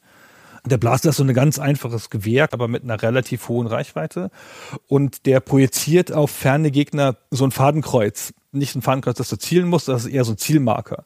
Also du drehst dich in der Welt und dann wechselt dieser Zielmarker von Gegner zu Gegner. Das ist wie so ein sehr sichtbares Auto-Aim-System. Und wenn du dann schießt, triffst du halt auf jeden Fall. Es gibt eine ganze Reihe von statischen Gegnern in manchen Leveln, die sich nicht groß bewegen und dafür ist das ganz gut, um die in der Ferne abzuräumen. Aber das Spiel alterniert zwischen diesen Phasen von wildem Wahnsinn, wo du mit deinem Flammenwerfer mitten reinspringst und ein Gemetzel anrichtest und diesen Stellen, wo du mal innehältst, den Gegner so ein bisschen ausguckst und dann auf die Ferne eine andere Waffe einsetzt. Es verschiebt auch den Fokus mit zunehmender Dauer eher in Richtung dieser Feinde, die weit weg von dir sind und dich selber beschießen können. Das spielt am Anfang gar nicht so eine Rolle. Dann denkst du so, ach cool, ich komme ja mit dem Schraubenschlüssel und dem Blaster und dem Flammenwerfer durchs ganze Spiel. Dann ignorierst du lange Zeit neue Waffen, die du bekommst oder die du dir auch kaufst. Also es gibt im Spiel so eine universelle Währung, die nennt sich Bowls. Die fällt aus Gegnern raus, die fällt aus Kisten raus, die fällt ständig überall raus. Du hast tausende von diesen Bowls. Die Waffen kosten aber dann auch einige tausend davon. Und dann kauft man sich immer alles so geflissentlich und legt es für immer einfach im Inventar ab. Und du hast so ein Schnellauswahlmenü. Das kannst du mit einer der vier Haupttasten des Controllers aufrufen, kannst dir da acht Waffen hinlegen. Das reicht natürlich dann gerade mal für die Hälfte der Waffen, die du insgesamt bekommen kannst. Und dann benutzt man die nicht. Und dann irgendwann hast du vier verschiedene Handschuharten gekauft. Du hast dir diesen Bombenhandschuh schon genannt. Und ich wusste lange Zeit nicht, was diese anderen Handschuhe überhaupt machen, die ich gekauft habe. Und das macht man erst später so ein bisschen aus Verzweiflung, wenn das Spiel dann anspruchsvoller wird gegen Ende, wo du dann bei deinen Lieblingswaffen alle Munition verschossen hast, weil Munition musst du einsammeln oder dir kaufen an den Stationen, wo du dir auch die Waffen kaufst. Sie stehen aber immer nur da auf den Planeten, wo gerade kein Kampfabschnitt ist. Also du kannst nicht während einer größeren Auseinandersetzung dir irgendwie die Munition auffüllen. Und dann guckt man eben doch mal, ach, was habe ich denn da noch alles gekauft und merkt so, ach so, man hätte das Spiel auch ganz anders spielen können, zumindest was die Kämpfe angeht. Aber ja, ich würde dir zustimmen, das ist für mich sogar noch ein bisschen bis heute so. Der Ratchet Clank bräuchte vielleicht gar nicht diese Vielzahl an Waffen. Es ist aber ein bisschen einfach ein Merkmal des Spiels und man kann es dem Spiel natürlich auch schlecht vorwerfen, weil die Waffen funktionieren an sich alle. Es gibt echt fast gar nichts, wo ich sagen würde, das ist komplett sinnlos, außer vielleicht es gibt so eine Art Boxhandschuh. Das heißt im deutschen Hieb, da hat man noch mal eine andere Art von Nahkampfattacke. Das habe ich tatsächlich nie eingesetzt, weil der Schraubenschlüssel ist nicht schlecht und wird auch in der Relation nach hinten raus nicht schwächer oder so, weil die Gegner stecken nicht unbedingt mehr ein. Sie werden nur kompetenter und sie werden auch zahlreicher. Also gerade die stärkeren Gegner, die dich auch behaken können mit Schusswaffen.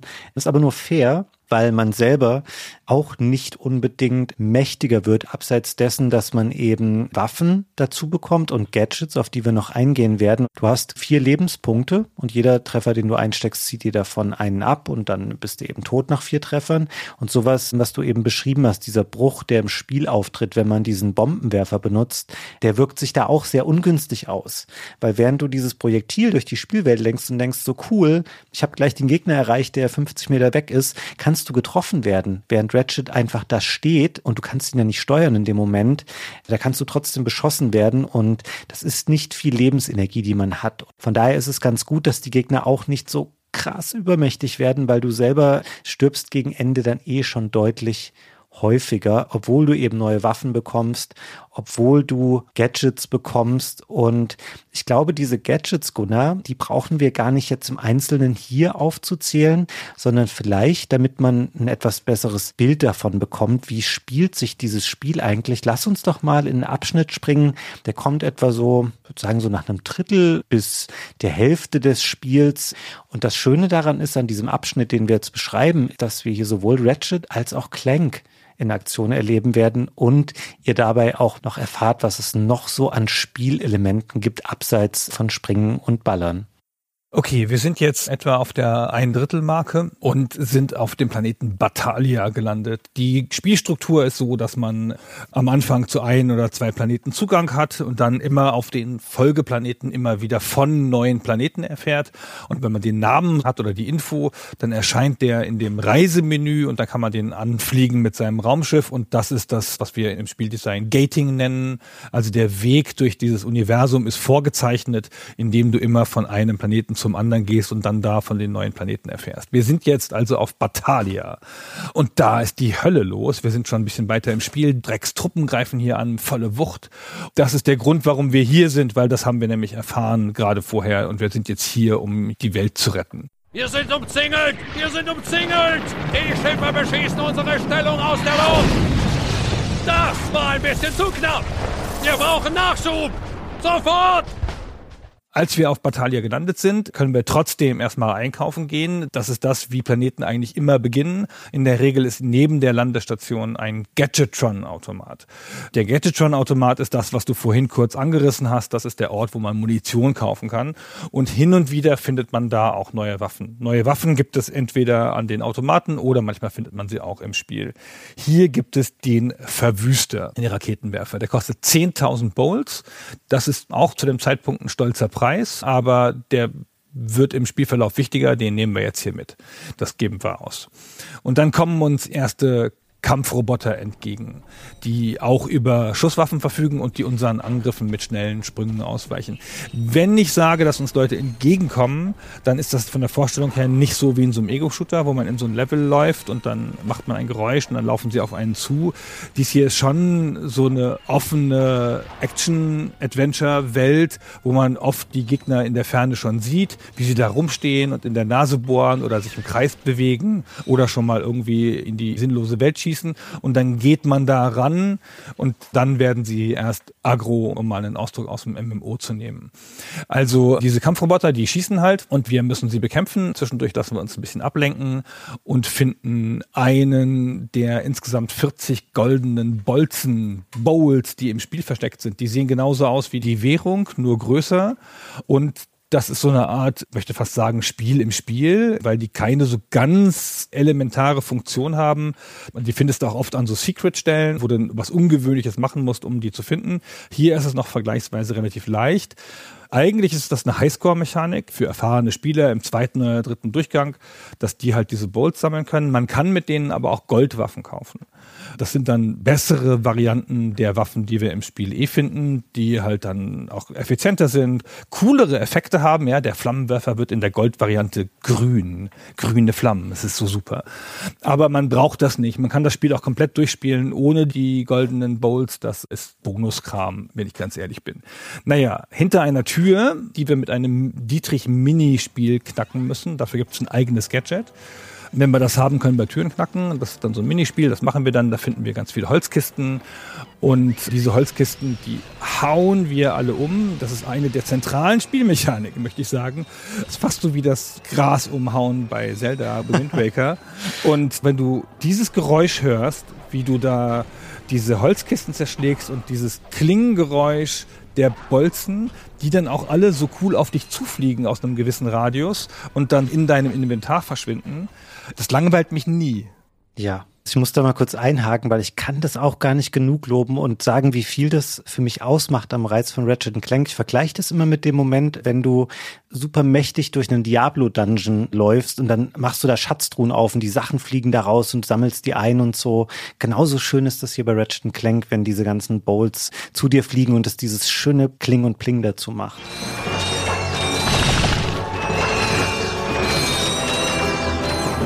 Und das ist echt erstaunlich, weil das ist ja eine Mechanik, die bleibt die ganze Zeit gleich.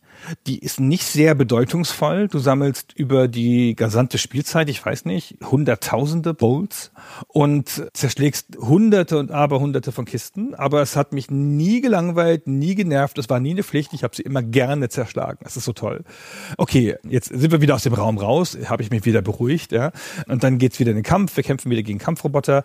Hier gibt's eine Mechanik, wo man Wege freischalten kann, indem der Ratchet mit seinem Schraubenschlüssel in der Gegend rumstehende Schrauben bewegt. Dann kann er damit Brückenteile ausfahren. Ist jetzt kein Rätsel oder so, aber es ist halt irgendwie auch eine ganz coole Mechanik. Die bringen uns zu einer Basis und da finden wir Panzer und können unsere neue Verwüsterwaffe, also den großen Raketenwerfer, einsetzen. Ganz hübsch. Jetzt regnet es mittlerweile strömend und jetzt treffen wir den Soldaten wieder, vorhin aus der Durchsage. Und die Basis ist aber abgeriegelt und der Weg ist versperrt. Und Ratchet will an dieser Stelle einfach komplett die Mission abbrechen. Wir hatten schon ganz am Anfang so ein bisschen angedeutet, das ist gar nicht so der Weltenretter. Wir müssen uns über seine Motivation in diesem Spiel noch ein bisschen genauer unterhalten später. Der will aufgeben. Aber so einfach geht das nicht. Nicht so hastig, Soldat! Du gehst da rein und wenn ich dich eigenhändig reinwerfen muss! Aha! Der Lüftungsschacht führt direkt zur Geschützplattform. Soldat! Du musst einen Weg durch den Schacht finden, um unbemerkt auf dieses Anwesen zu gelangen. Wir würden jetzt gerne das machen, was er sagt und durch diesen Lüftungsschacht gehen, aber den kann man bloß mit Magnetstiefeln begehen und die haben wir noch nicht.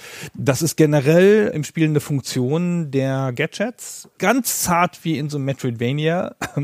Man kommt hin und wieder an Stellen, wo einem das Gadget fehlt, um weiterzumachen und dann findet man auf einem anderen Planeten oder zu einem anderen Zeitpunkt findet man dann ein Gadget, dann kehrt man hierhin zurück und dann geht's da weiter. Und das hier ist auch so eine Stelle, wo wir gestoppt werden, weil uns eine Sache fehlt. Aber wir erhalten noch einen Infobot und dieser Infobot schaltet uns die Reisemöglichkeit zum Planeten Orxon frei. Und deswegen können wir es jetzt auch hier getrost erstmal dran geben, weil wir haben jetzt ein neues Ziel und wir kommen dann halt später nochmal nach Batalia zurück. Das heißt, jetzt gehen wir wieder zum Raumschiff. Genau, und dann kommt eine kurze Zwischensequenz. Also man sieht dann immer, wenn man den Planeten wechselt, so eine kurze Szene im All, wo das Raumschiff rumfliegt mit ein paar Schnitten dazwischen. Und das ist nicht nur eine Spielerei. Das Spiel will hier seine Ladezeiten erledigen, weil das Spiel ist da relativ fortschrittlich für einen PlayStation 2 Titel. Da wird auf den Planeten nicht mehr groß nachgeladen. Diese Abschnitte sind dann einfach da und man kann die relativ unterbrechungsfrei spielen. Dafür sind eben diese Reisesequenzen gedacht und jetzt landen wir auf Orkson und das kommt uns gleich ein bisschen komisch vor, weil hier ist alles sehr grün, aber nicht auf diese schöne Art und Weise, wie wenn wir in den Wald gehen, sondern eher so giftgrün. Und wir merken dann, okay, die Luft ist hier so verpestet, dass Ratchet gar nicht aussteigen kann, weil er nicht atmen könnte und deswegen übernimmt hier Clank die Hauptrolle für einen längeren Part. Er macht die ersten Aufgaben, die auf dem Planeten Orkson hier zu erledigen sind.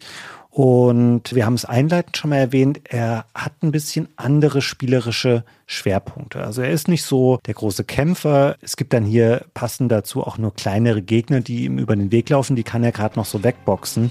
Um aber hier auf Orkson voranzukommen, er läuft dann aus diesem Startgebiet auch in so eine Art ja, technische Einrichtung rein, also viel automatische Türen und Geräte, die man nicht versteht und solche Sachen.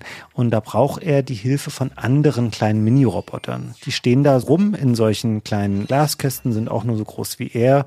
Und dann kann er die befreien, indem er diese Kästen zerschlägt und dann folgen die ihm.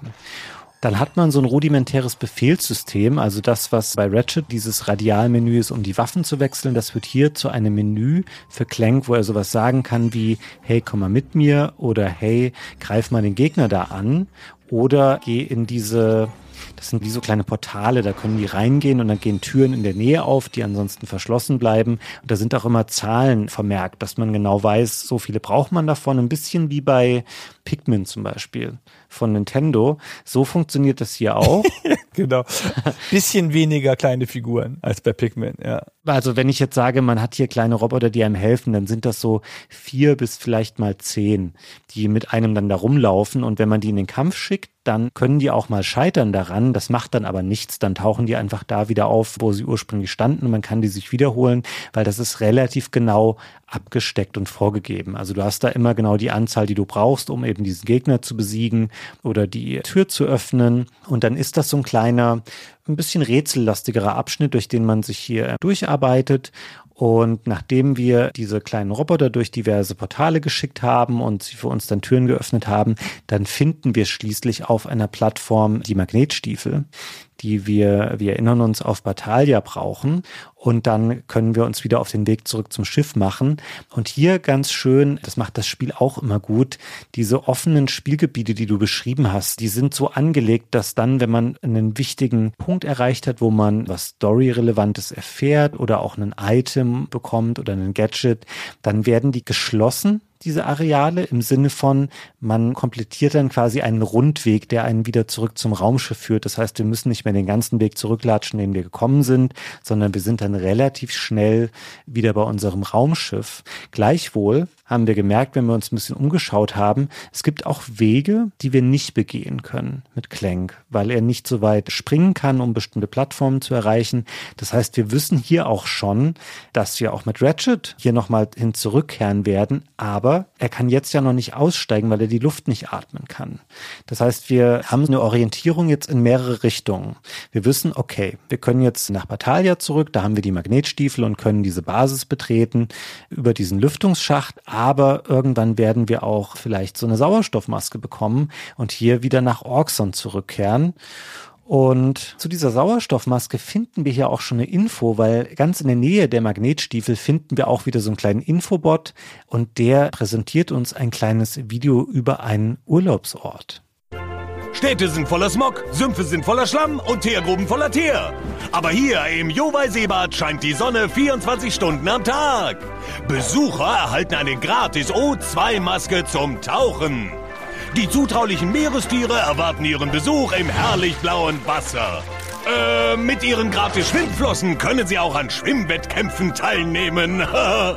Kommen Sie also ins Jowai-Seebad und vergessen Sie alle Ihre Sorgen. Das ist alles sehr schön. Genau so funktioniert das Spiel. Das ist ein relativ stark geführtes Spiel. Das Spiel zeigt dir genau, in welcher Reihenfolge du wohin musst. Es befiehlt es dir aber nicht so hart. Du kannst schon auch noch wieder zurückgehen zu einem anderen Planeten, kannst theoretisch auch noch mal irgendwo ganz bisschen Bolz grinden, wenn du das wollen würdest, indem du zum anderen Planeten zurückfährst, wo dann ein paar Sachen zurückgesetzt sind und so. Aber das Spiel macht das und ich hoffe, das ist rausgekommen aus dem, was du eben erzählt hast. Echt angenehm unaufdringlich und clever, indem es dir immer schon so ein paar Sachen zeigt, dir so ein Gefühl gibt, da wo du hingehen kannst. Du kriegst relativ oft so Szenen an zentraler Stelle gezeigt, wo dir dann aber gesagt wird, dass du jetzt hier nicht weiterkommst, weil du noch irgendwas brauchst. Und dann weißt du halt immerhin, dass es das gibt.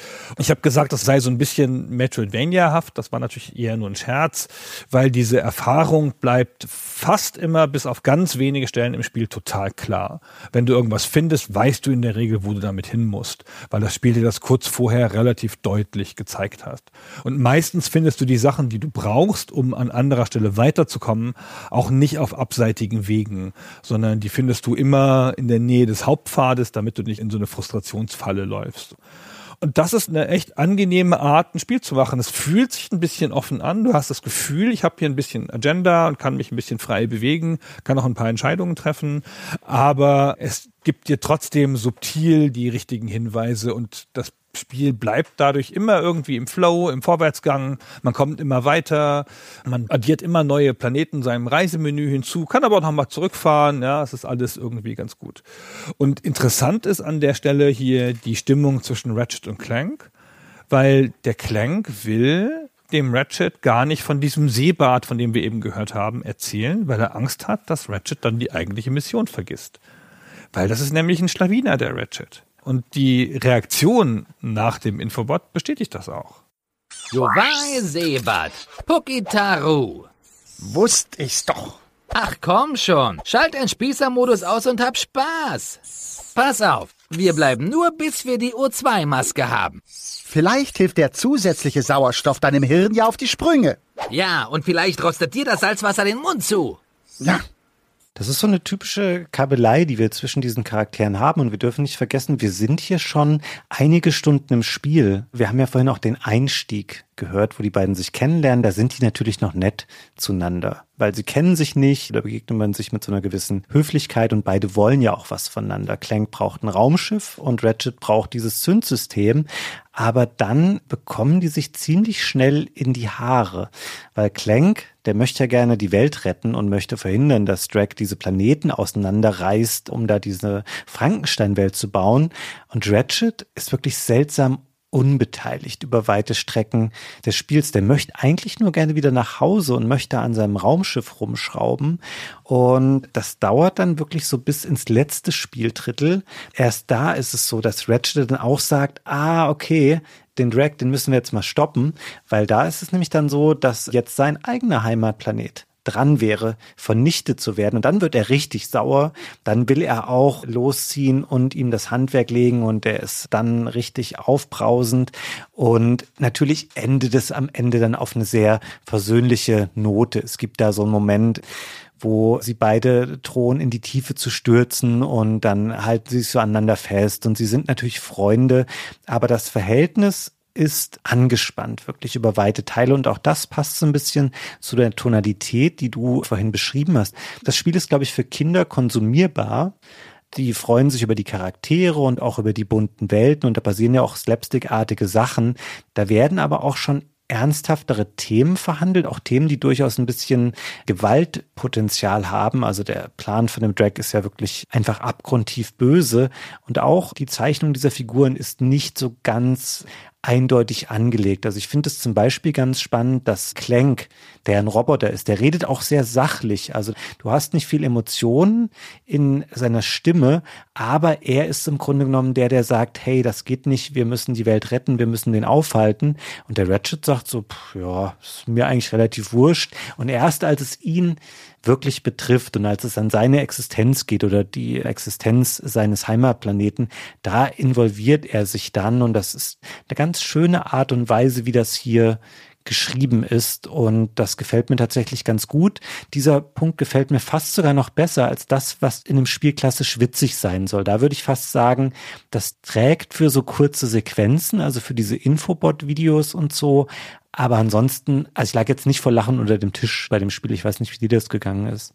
Nee, ich fand's nicht schenkelklopfend witzig. Ich fand es angenehm, amüsant, ziemlich auf den Punkt geschrieben und man konnte sich diese Infobot-Sequenzen immer angucken. Ich habe mir die auch echt 20 Mal angeguckt, alle, weil ich immer versehentlich in den Menüs falsch navigiert bin. Oh ja. Ey, weil ich bin das gewohnt heutzutage, dass man mit dem Quadrat-Button bestätigt und mit dem Kreis-Button zurückgeht. Ich weiß nicht, wie dir das geht. Das ist Muskelgedächtnis. Und in dem Spiel hier, und ich weiß nicht, ist das ein altes Playstation-Ding? War das früher so? Geht man mit dem Dreieck zurück. Und wenn man in diesen Reisemenüs ist auf den Infobot-Geschichten, dann löst man immer mit dem Kreis diese Infobot-Videos aus. Das habe ich so oft gemacht. Das ist mir ständig passiert. Die Hälfte meiner Spielzeit gefühlt, ja. Ey, das war schlimm. Aber egal, also man konnte sich die ganz gut angucken und das war auch ein bisschen lustig. Aber es ist so ein angenehmer, durchgängiger Humor, der aus der Tonalität kommt und aus der Charakterzeichnung kommt und auch aus dieser Welt kommt. Und das ist nicht ein in sich nur witziges Spiel. Wie du das schon gesagt hast, das ist echt eine ganz coole Charakterzeichnung. Also der Roboter ist der menschliche und der eher menschenähnlich aussehende Lomax, der ist halt kühl und unbeteiligt vergleichsweise und egoistisch halt, sehr auf seinen eigenen Vorteil bedacht. Wenn man diese beiden Charaktere in die und die Kriterien einstufen wollte, dann wäre der Ratchet wäre chaotisch neutral und der Clank wäre rechtschaffen gut. Und das finde ich ganz hübsch, dass dein eigener Held, der, den du die meiste Zeit ja spielst, der du quasi bist, ja, du bist ja ein bisschen Ratchet, auch wenn du zwischendurch auch Clank spielst, dass der halt nicht der super Gute ist, sondern so ein bisschen so zum Jagen getragen werden muss. Ja, also der muss überzeugt werden, der muss immer einen neuen Grund haben. Von sich aus macht er das nicht. Ich stimme dir zu. Ich finde es ein bisschen schade, dass viele Nebencharaktere, die bleiben sehr oberflächlich so. Also wir haben jetzt häufig gehört von Ratchet Clank und auch von Drag. Es gibt dann noch diesen Captain Quark, den Clank ja eigentlich sucht. Das ist so ein grüner, größerer, muskelbepackter Typ. Der ist im Grunde genommen wie der Captain aus Futurama der ja auch nur so ein Maulheld ist. Und es stellt sich im Spiel hier dann raus, dass Quark eigentlich ein Lakai von Drake ist und auch für den insgeheim arbeitet. Und auch der Moment, wo das offenbar wird für die beiden Helden, da ist Ratchet ja auch ganz ätzend zu Clank und sagt so, ey, wie dumm bist du eigentlich, dass du gedacht hast, dass das hier irgendwie der große Held wäre. Das ist auch eine relativ unangenehme Situation zwischen den beiden. Aber dann so im Folgenden, die sind nicht so richtig ausgearbeitet. Auch viele dieser anderen NPCs, die so rumstehen, mit denen man auf dem Planeten mal sprechen kann, die einem dann irgendwie so ein Gadget geben oder so eine kleine Mission, das bleibt hier noch sehr vage. Da ist noch nicht so mit Leben gefüllt, wie es vielleicht in den späteren Spielen dann der Fall sein wird. Dennoch finde ich aber, für so eine Art von Spiel ist hier schon viel gutes Writing reingegangen und die Charaktere sind an sich sympathisch und das passt schon alles, finde ich. Was wir noch gar nicht erwähnt haben, was sich nur so ein bisschen angedeutet hat, ist, wie abwechslungsreich dieses Spiel ist. Also wenn man eine Sache sagen würde über dieses Spiel, dann ist es Abwechslungsreichtum. Das war auch wieder beim Wiederspielen überraschend, was es alles gibt. Man hat es ja manchmal, dass man in irgendeinem Spiel, wo man die meiste Zeit schießend rumläuft, auch noch in ein Auto steigen kann dann freut man sich, boah, hier ist ja noch eine ganz andere Mechanik drin, hier kann ich noch Rennen fahren oder Autos fahren und so. Und in Ratchet und Clank kannst du alles machen. Man kann in Raumschiffen kann man rumfliegen und da Dogfights machen. Es gibt so Grind-Passagen, wo man auf so Schienen lang fährt und dann zwischen den Schienen hin und her springen kann. Es gibt ein richtiges Minispiel, um Schlösser zu öffnen, fast wie in einem Rollenspiel. Es gibt Hoverboard-Rennen, die man fahren muss. Dann gibt es ja, wie gesagt, diese beiden Charaktere, die sich auch komplett unterschiedlich bewegen in ihren Passagen. Dann gibt es diese Kämpfe mit den massiv vielen unterschiedlichen Waffen, die wirklich unterschiedliche Spielarten erlauben und ermöglichen. Das Spiel wechselt ständig, es wechselt das Tempo, es wechselt die Art der Herausforderung. Dazwischen kommen ja Zwischensequenzen, in denen Sachen erzählt werden und so. Es ist alles total vollgepackt und total dicht und es ist eine Tour de Force durch diese bunte Welt. Das stimmt. Also es bereichert das klassische Platforming eben nicht nur um Ballern, sondern wirft auch ganz viele andere Sachen rein. Und diese Sachen sind wirklich ausgereift. Also du hast eben schon mal gesagt, dass man in Raumschiffen auch Dogfights machen kann. Das ist kein random optionales Spielelement von wegen, ja, du kannst jetzt auch mal raus ins All fliegen und da einfach Feinde abschießen, sondern das ist in die Story eingeflochten, dass man da bestimmte Raumschlachten macht. Und die machen wirklich Spaß. Die sind gut gemacht.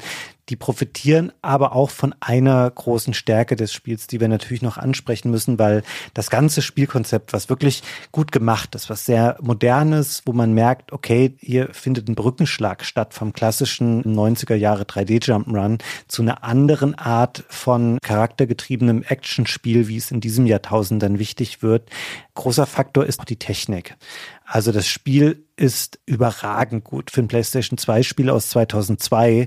So lange ist die Konsole da noch nicht auf dem Markt. Wir haben es gesagt, zwei Jahre. Aber das Spiel sieht einfach fantastisch aus. Also die Engine, die Insomniac hat, die sorgt dafür, dass du wirklich relativ große Welten hast, ohne groß Ladezeiten. Texturen sind super, Charaktere kann man sich heute noch auch aus der Nähe angucken.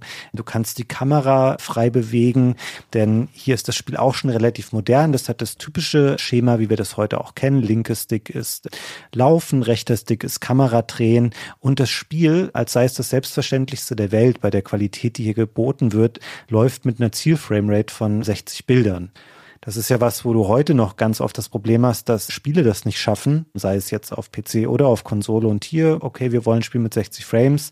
Das hält es nicht immer. Also gerade in späteren Spielabschnitten, wenn du wirklich viele Gegner hast, dann fällt das auch mal ein bisschen ab und es ruckelt hier und da mal ein bisschen. Aber generell ist es ein wahnsinnig beeindruckendes Spiel. Ich habe das lange nicht gespielt und habe mich darauf eingestellt von wegen, na gut, das ist schon nicht so schön wie die PS4 und PS5 Teile davon, die du zuletzt gespielt hast. Stell dich mal darauf ein, dass du ganz schön enttäuscht sein wirst. Und ich weiß gar nicht. Ich habe gedacht, ah wow, so gut konnten also PlayStation 2 Spiele sein. Und es ist immerhin ein Spiel, das jetzt auch schon deutlich über 20 Jahre alt ist. Dafür sieht das exzellent aus, aber es ist halt auch einfach sehr clever gebaut. Du hast halt an vielen Stellen so das Gefühl von Weite, ohne dass das so groß ist. Das Spiel baut dir die Level als so eine Art Parcours Und zwar als so ein Kreis, wie du das schon erzählt hast. Und die Level sind nicht so riesig groß. Dafür gibt es halt viele.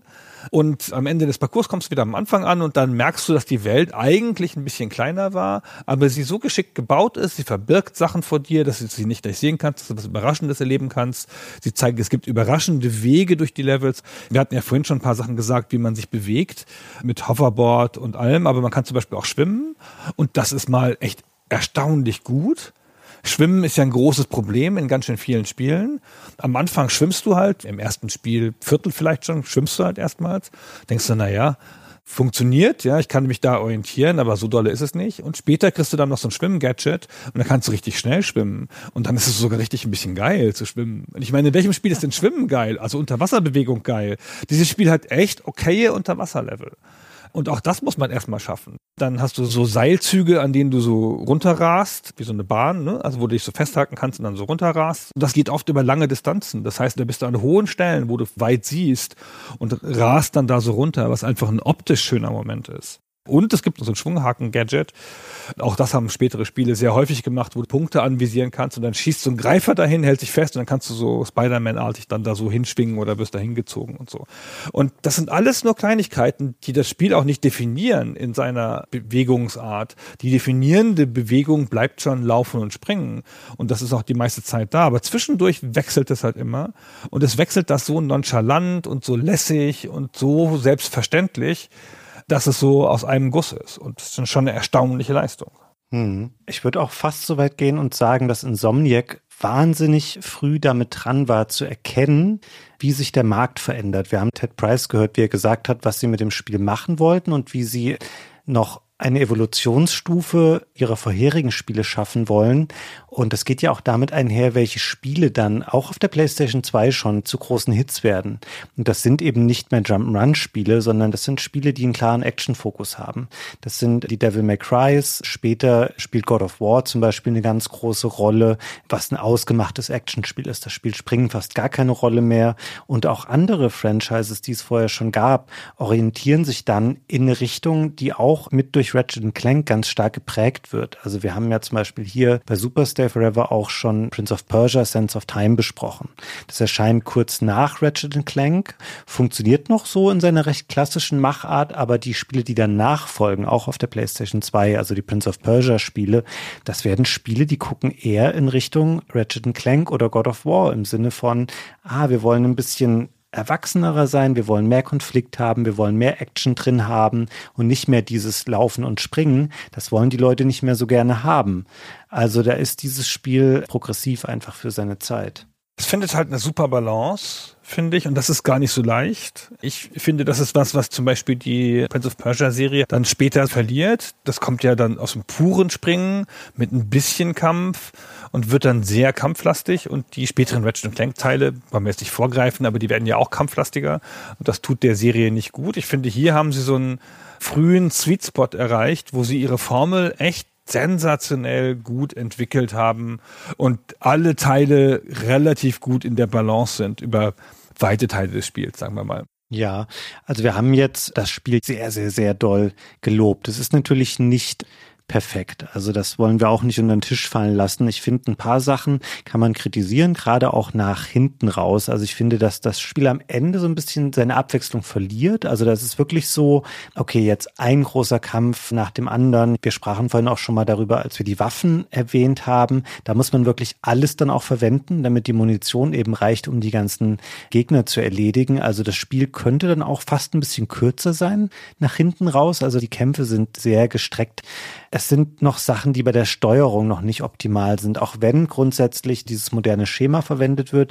Ich fand es stellenweise schwierig, zum Beispiel Gegner gezielt zu treffen, weil es gibt noch kein richtiges Lock-on-System und auch kein richtiges seitliches Ausweichen. Man kann das später mit so einem Düsenpack machen, dass man sich so quasi in die Luft hebt und dann so nach links und rechts fliegen kann. Ist aber sehr schwierig. Oh, das ist total mühsam und auch steuerungstechnisch nicht so gut gelöst, finde ich. Also man braucht es nicht oft, aber dann eben am Ende. Und da merkt man dann so, okay, in den Details ist noch nicht alles fertig ausdefiniert. Das machen auch die Fortsetzungen dann schon etwas besser und auch andere Spiele.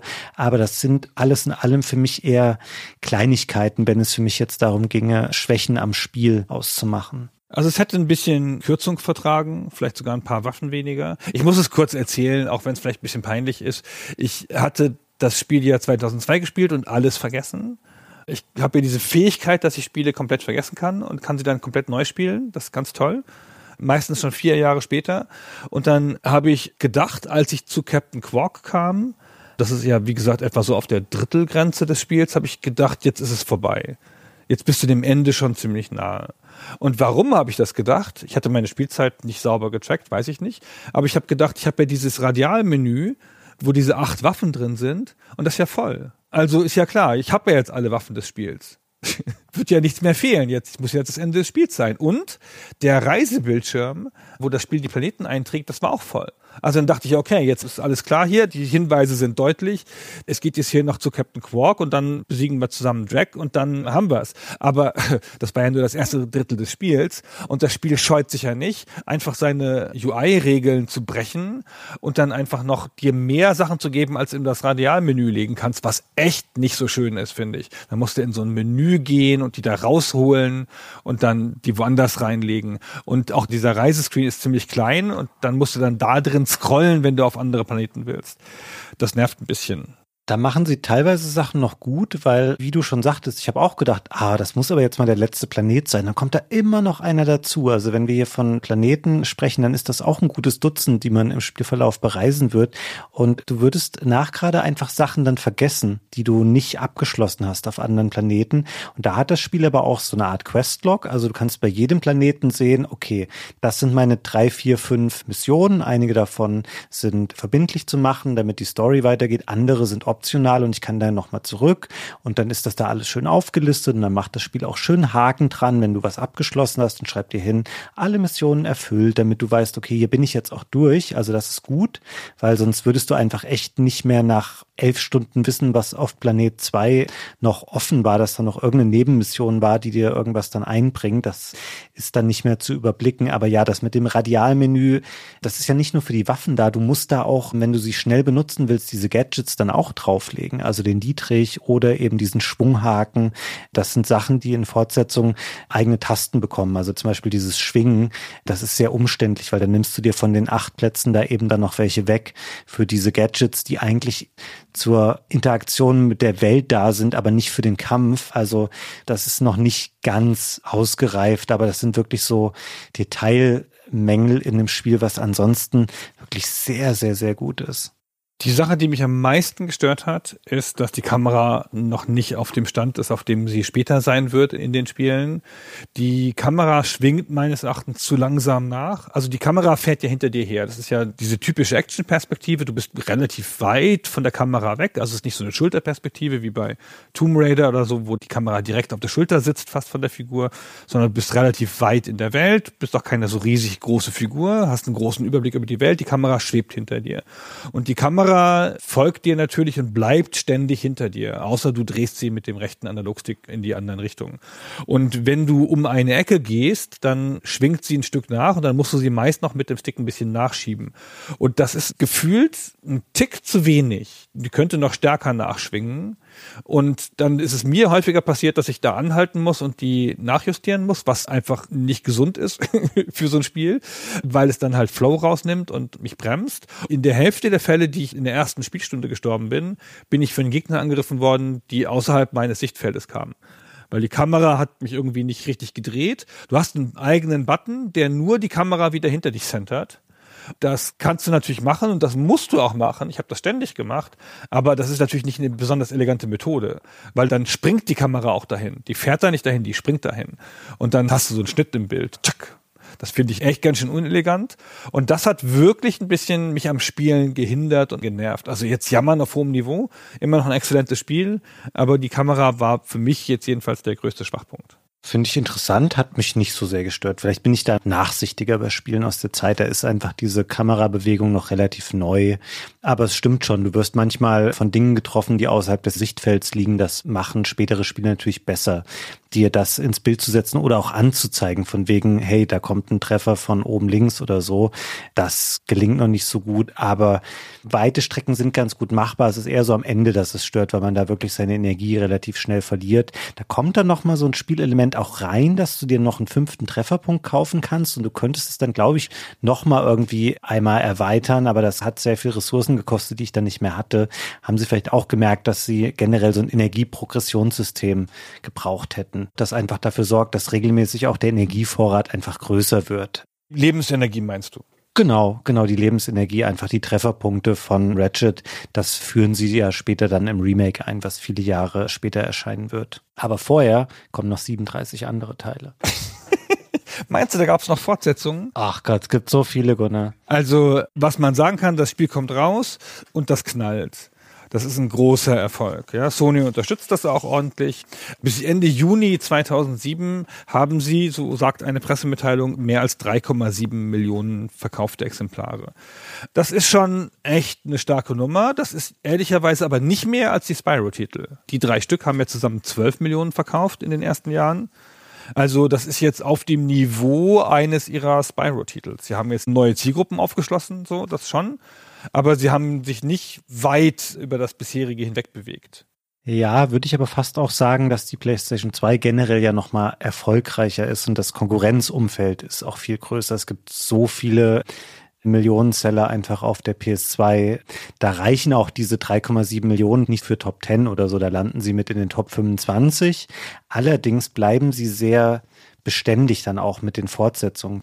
Also es erscheinen dann ja im Jahrestakt Sequels für die PlayStation 2. Also 2003, 4 und 5 kommen drei weitere Spiele raus und die verkaufen sich erstmal auch auf ähnlichem Niveau. Also die bleiben so bei drei Millionen Exemplaren. Die Teile 2 und 3 sind auch genauso gut, wenn nicht sogar noch ein bisschen besser. Und dann 2005 machen sie ein Spiel, das heißt bei uns Ratchet Gladiator. In Amerika hat es noch einen etwas martialischeren Namen, da ist es Ratchet Deadlocked. Da steht der Kampf sehr, sehr, sehr doll im Vordergrund. Also Platforming spielt da fast gar keine Rolle mehr. Und da fällt es so ein bisschen ab. Dann da landen sie noch bei ungefähr zwei Millionen Exemplaren. Auch noch okay. Sie haben jetzt hier eine zweite Marke gefunden, die so stark ist wie ihre Spyro-Marke und die für Sequels taugt. Das muss man auch erstmal zweimal schaffen als Studio. Also das ist ja echt nicht jedem gelungen. Und wie geht's weiter nach dem Gladiator? Bricht dann die Serie ein? Nein, natürlich nicht. Wir kommen dann ja in die Generation der PS3 und da geht's tatsächlich richtig erst los. Es kommen, ich habe das mal zusammengezählt, sieben Episoden auf die PlayStation 3 und an denen arbeitet Insomniac auch noch selbst mit einer Ausnahme. Es gibt dann eine HD Collection der ersten drei PS2 Spiele, die macht ein anderes Studio und die Reihe fängt an, auch so Seitenarme auszubilden. Das heißt, es gibt dann zwei Ableger für die PSP, also für Sonys Handheld, die heißen Ratchet Clank Size Matters und Secret Agent Clank. Also hier darf der kleine Roboter dann die Hauptrolle spielen. Die macht ein anderes Studio namens High Impact Games. Ich habe die damals auch gespielt. Die sind okay kann man schon machen. Interessant ist es, wenn man hier so ein bisschen aber sich auf die Insomniac PS3-Spiele fokussiert, weil die fangen echt ganz gut an. Es gibt da so eine eigene Trilogie wieder. Das ist bei uns in Deutschland nicht so ganz ersichtlich gewesen, weil in Amerika hießen die alle Ratchet Clank Future und hatten dann verschiedene Untertitel. Und dieses Future hat man bei uns gestrichen, so dass die wie drei eigenständige Spiele wirkten, also Tools of Destruction, 2007, 2008 dann Quest for Booty und 2009 A Crack in Time. Bis dahin alles super fein, super gute Spiele, schöner als die PS2-Spiele, natürlich in HD, inhaltlich sehr kompetent gemacht. Und dann springen wir in die Zehnerjahre und sie machen zwei Spiele. Das erste heißt All for One und das danach, 2012 sind wir jetzt schon, heißt Q-Force bei uns, in Amerika Full Frontal Assault. Die sind deutlich schlechter. Man weiß nicht so genau warum. Also es ist ein bisschen die Ära, wo Insomniac dann auch anfängt, sich von Sony, will ich sagen, abzuwenden, aber sie machen dann auch Spiele für andere Firmen. Also sie machen für EA ein Spiel namens Fuse, also es ist ein zu Recht relativ vergessenes Actionspiel und sie machen für Microsoft Sunset Overdrive das für PC und Xbox One damals rauskommt. Das ist ein typisches, ganz okayes Open-World-Action-Spiel. Aber die Ratchet Clank-Spiele, die sind einfach dann nicht mehr so gut. Nur um dann ein Jahr später, 2013, wieder besser zu werden. Da machen sie nämlich noch Into the Nexus und das ist wieder okay, ist ein bisschen klassischer als die beiden Spiele davor und dann ist es aber auch gut mal mit der PS3-Ära und es vergehen ein paar Jahre und dann wird ein Animationsfilm in die Kinos kommen zu Ratchet Clank 2016.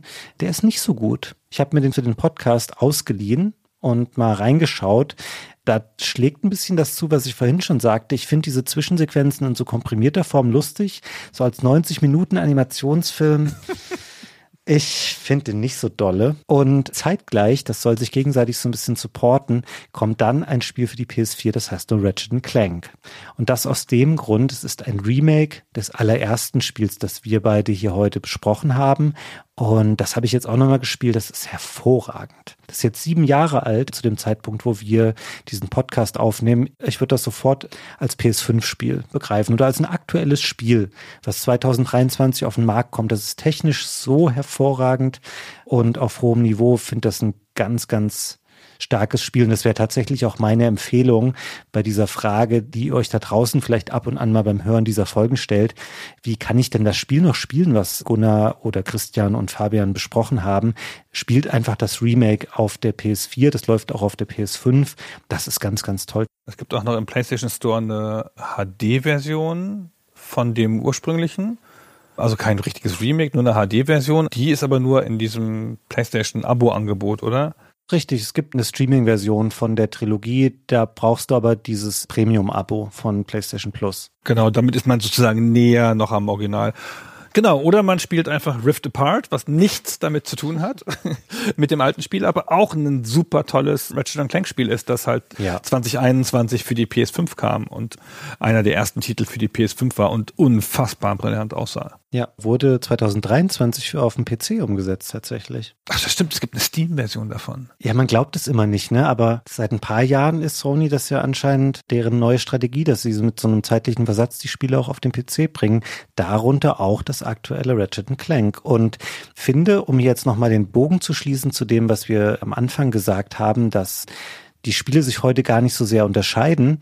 Das klingt ein bisschen hämisch unter Umständen, aber das ist gar nicht so gemeint. Das sind heute auch noch super kurzweilige, wirklich schöne Actionspiele und es zeigt einfach nochmal, wie in gewisser Weise seiner Zeit voraus damals das erste Ratchet Clank war. Das war einfach extrem kompetent gemacht auf technischem Level, aber auch wirklich eine schöne Weiterentwicklung klassischer 3D-Jump-Runs in Richtung von actionorientierteren Spielen, die auch nicht versuchen, vielleicht die längsten oder anspruchsvollsten Sprungpassagen zu bauen, sondern eben einfach eine kurzweilige Unterhaltung zu erschaffen. Und das ist ja durchaus was, was wir heute auch noch sehen in diesem ganzen Genre, was wir jetzt vielleicht auch eher als Action-Adventure bezeichnen würden. Das kann man sicherlich Ratchet Clank auch klassifizieren. Genau, es hat seinen ganz eigenen Charme und das ist erstaunlich poliert, erstaunlich fertig, erstaunlich durchdacht und erstaunlich gut designt an allen Ecken und Enden. Ja, da stimme ich absolut zu. Da sind wir uns, jetzt wollte ich schon sagen, ausnahmsweise, das stimmt gar nicht. Wir sind uns häufiger einig. Nee, wir sind uns ja oft einig. Also es hat mir richtig, richtig viel Spaß gemacht. Muss auch noch zugeben, ist ein bisschen peinlich. Ich habe Ratchet Clank 1 damals nicht gleich gespielt, weil das nämlich genauso war, wie es ist. Ich wollte ein Spiel haben, was einfach das gleiche ist wie Spyro und habe das gesehen, habe dann gedacht, oh nee, das ist ja die ganze Zeit ballern, das will ich nicht spielen. Und da war ich schön dumm damals. Ich fand aber auch, es kam ein bisschen kühl daher damals. Also man hat dann gedacht, ah, so ein Spiel mit so Schrauben, ich weiß es nicht. ja. Ah, jetzt ist ein guter Punkt. Also heute sind wir ja voll drin in diesem Mindset und wir haben ganz viele Ratchet Clank Spiele gespielt, aber das ist ein total guter Punkt. Dieses etwas technische und die Schrauben und diese futuristischen Waffen, man muss da schon erstmal auch einen Zugang zu finden oder bereit sein, sich darauf einzulassen. Ja, also man muss es nur fünf Minuten spielen, dann ist das alles schon klar. Am Anfang konnte ich mit den Characters und dem Szenario jetzt nicht instant was anfangen. Aber Mai, ich habe sie ja dann gespielt und es war ja auch ein super Spiel und ich war ja auch damals bei der GamePro und die Leute haben mir auch befohlen, das zu spielen. Also insofern war ja alles richtig. So. Ja, sehr schön. Ich glaube, dann haben wir unsere kleine Reise durch das Ratchet Clank Universum vorerst abgeschlossen, sei denn du hast noch was beizusteuern. Nee, wir sind damit durch. Wir machen auch keine Folge zu einem anderen Teil der Serie. Dazu sind die Sachen auch grundsätzlich zu ähnlich. Vielleicht machen wir mal eine Folge zu Rift Apart im Jahr 2050 oder so, falls es uns dann noch gibt. Oh ja. Aber bis dahin war's das jetzt erstmal mit Ratchet Clank. Und wir kehren irgendwann nochmal zu Insomniac zurück für Spyro. Oh ja. Vielen Dank dir, Gunnar, fürs Mitpodcasten. Vielen Dank an euch da draußen fürs Zuhören. Und dann tschüss und bis zum nächsten Mal. Bis zum nächsten Mal. Ciao.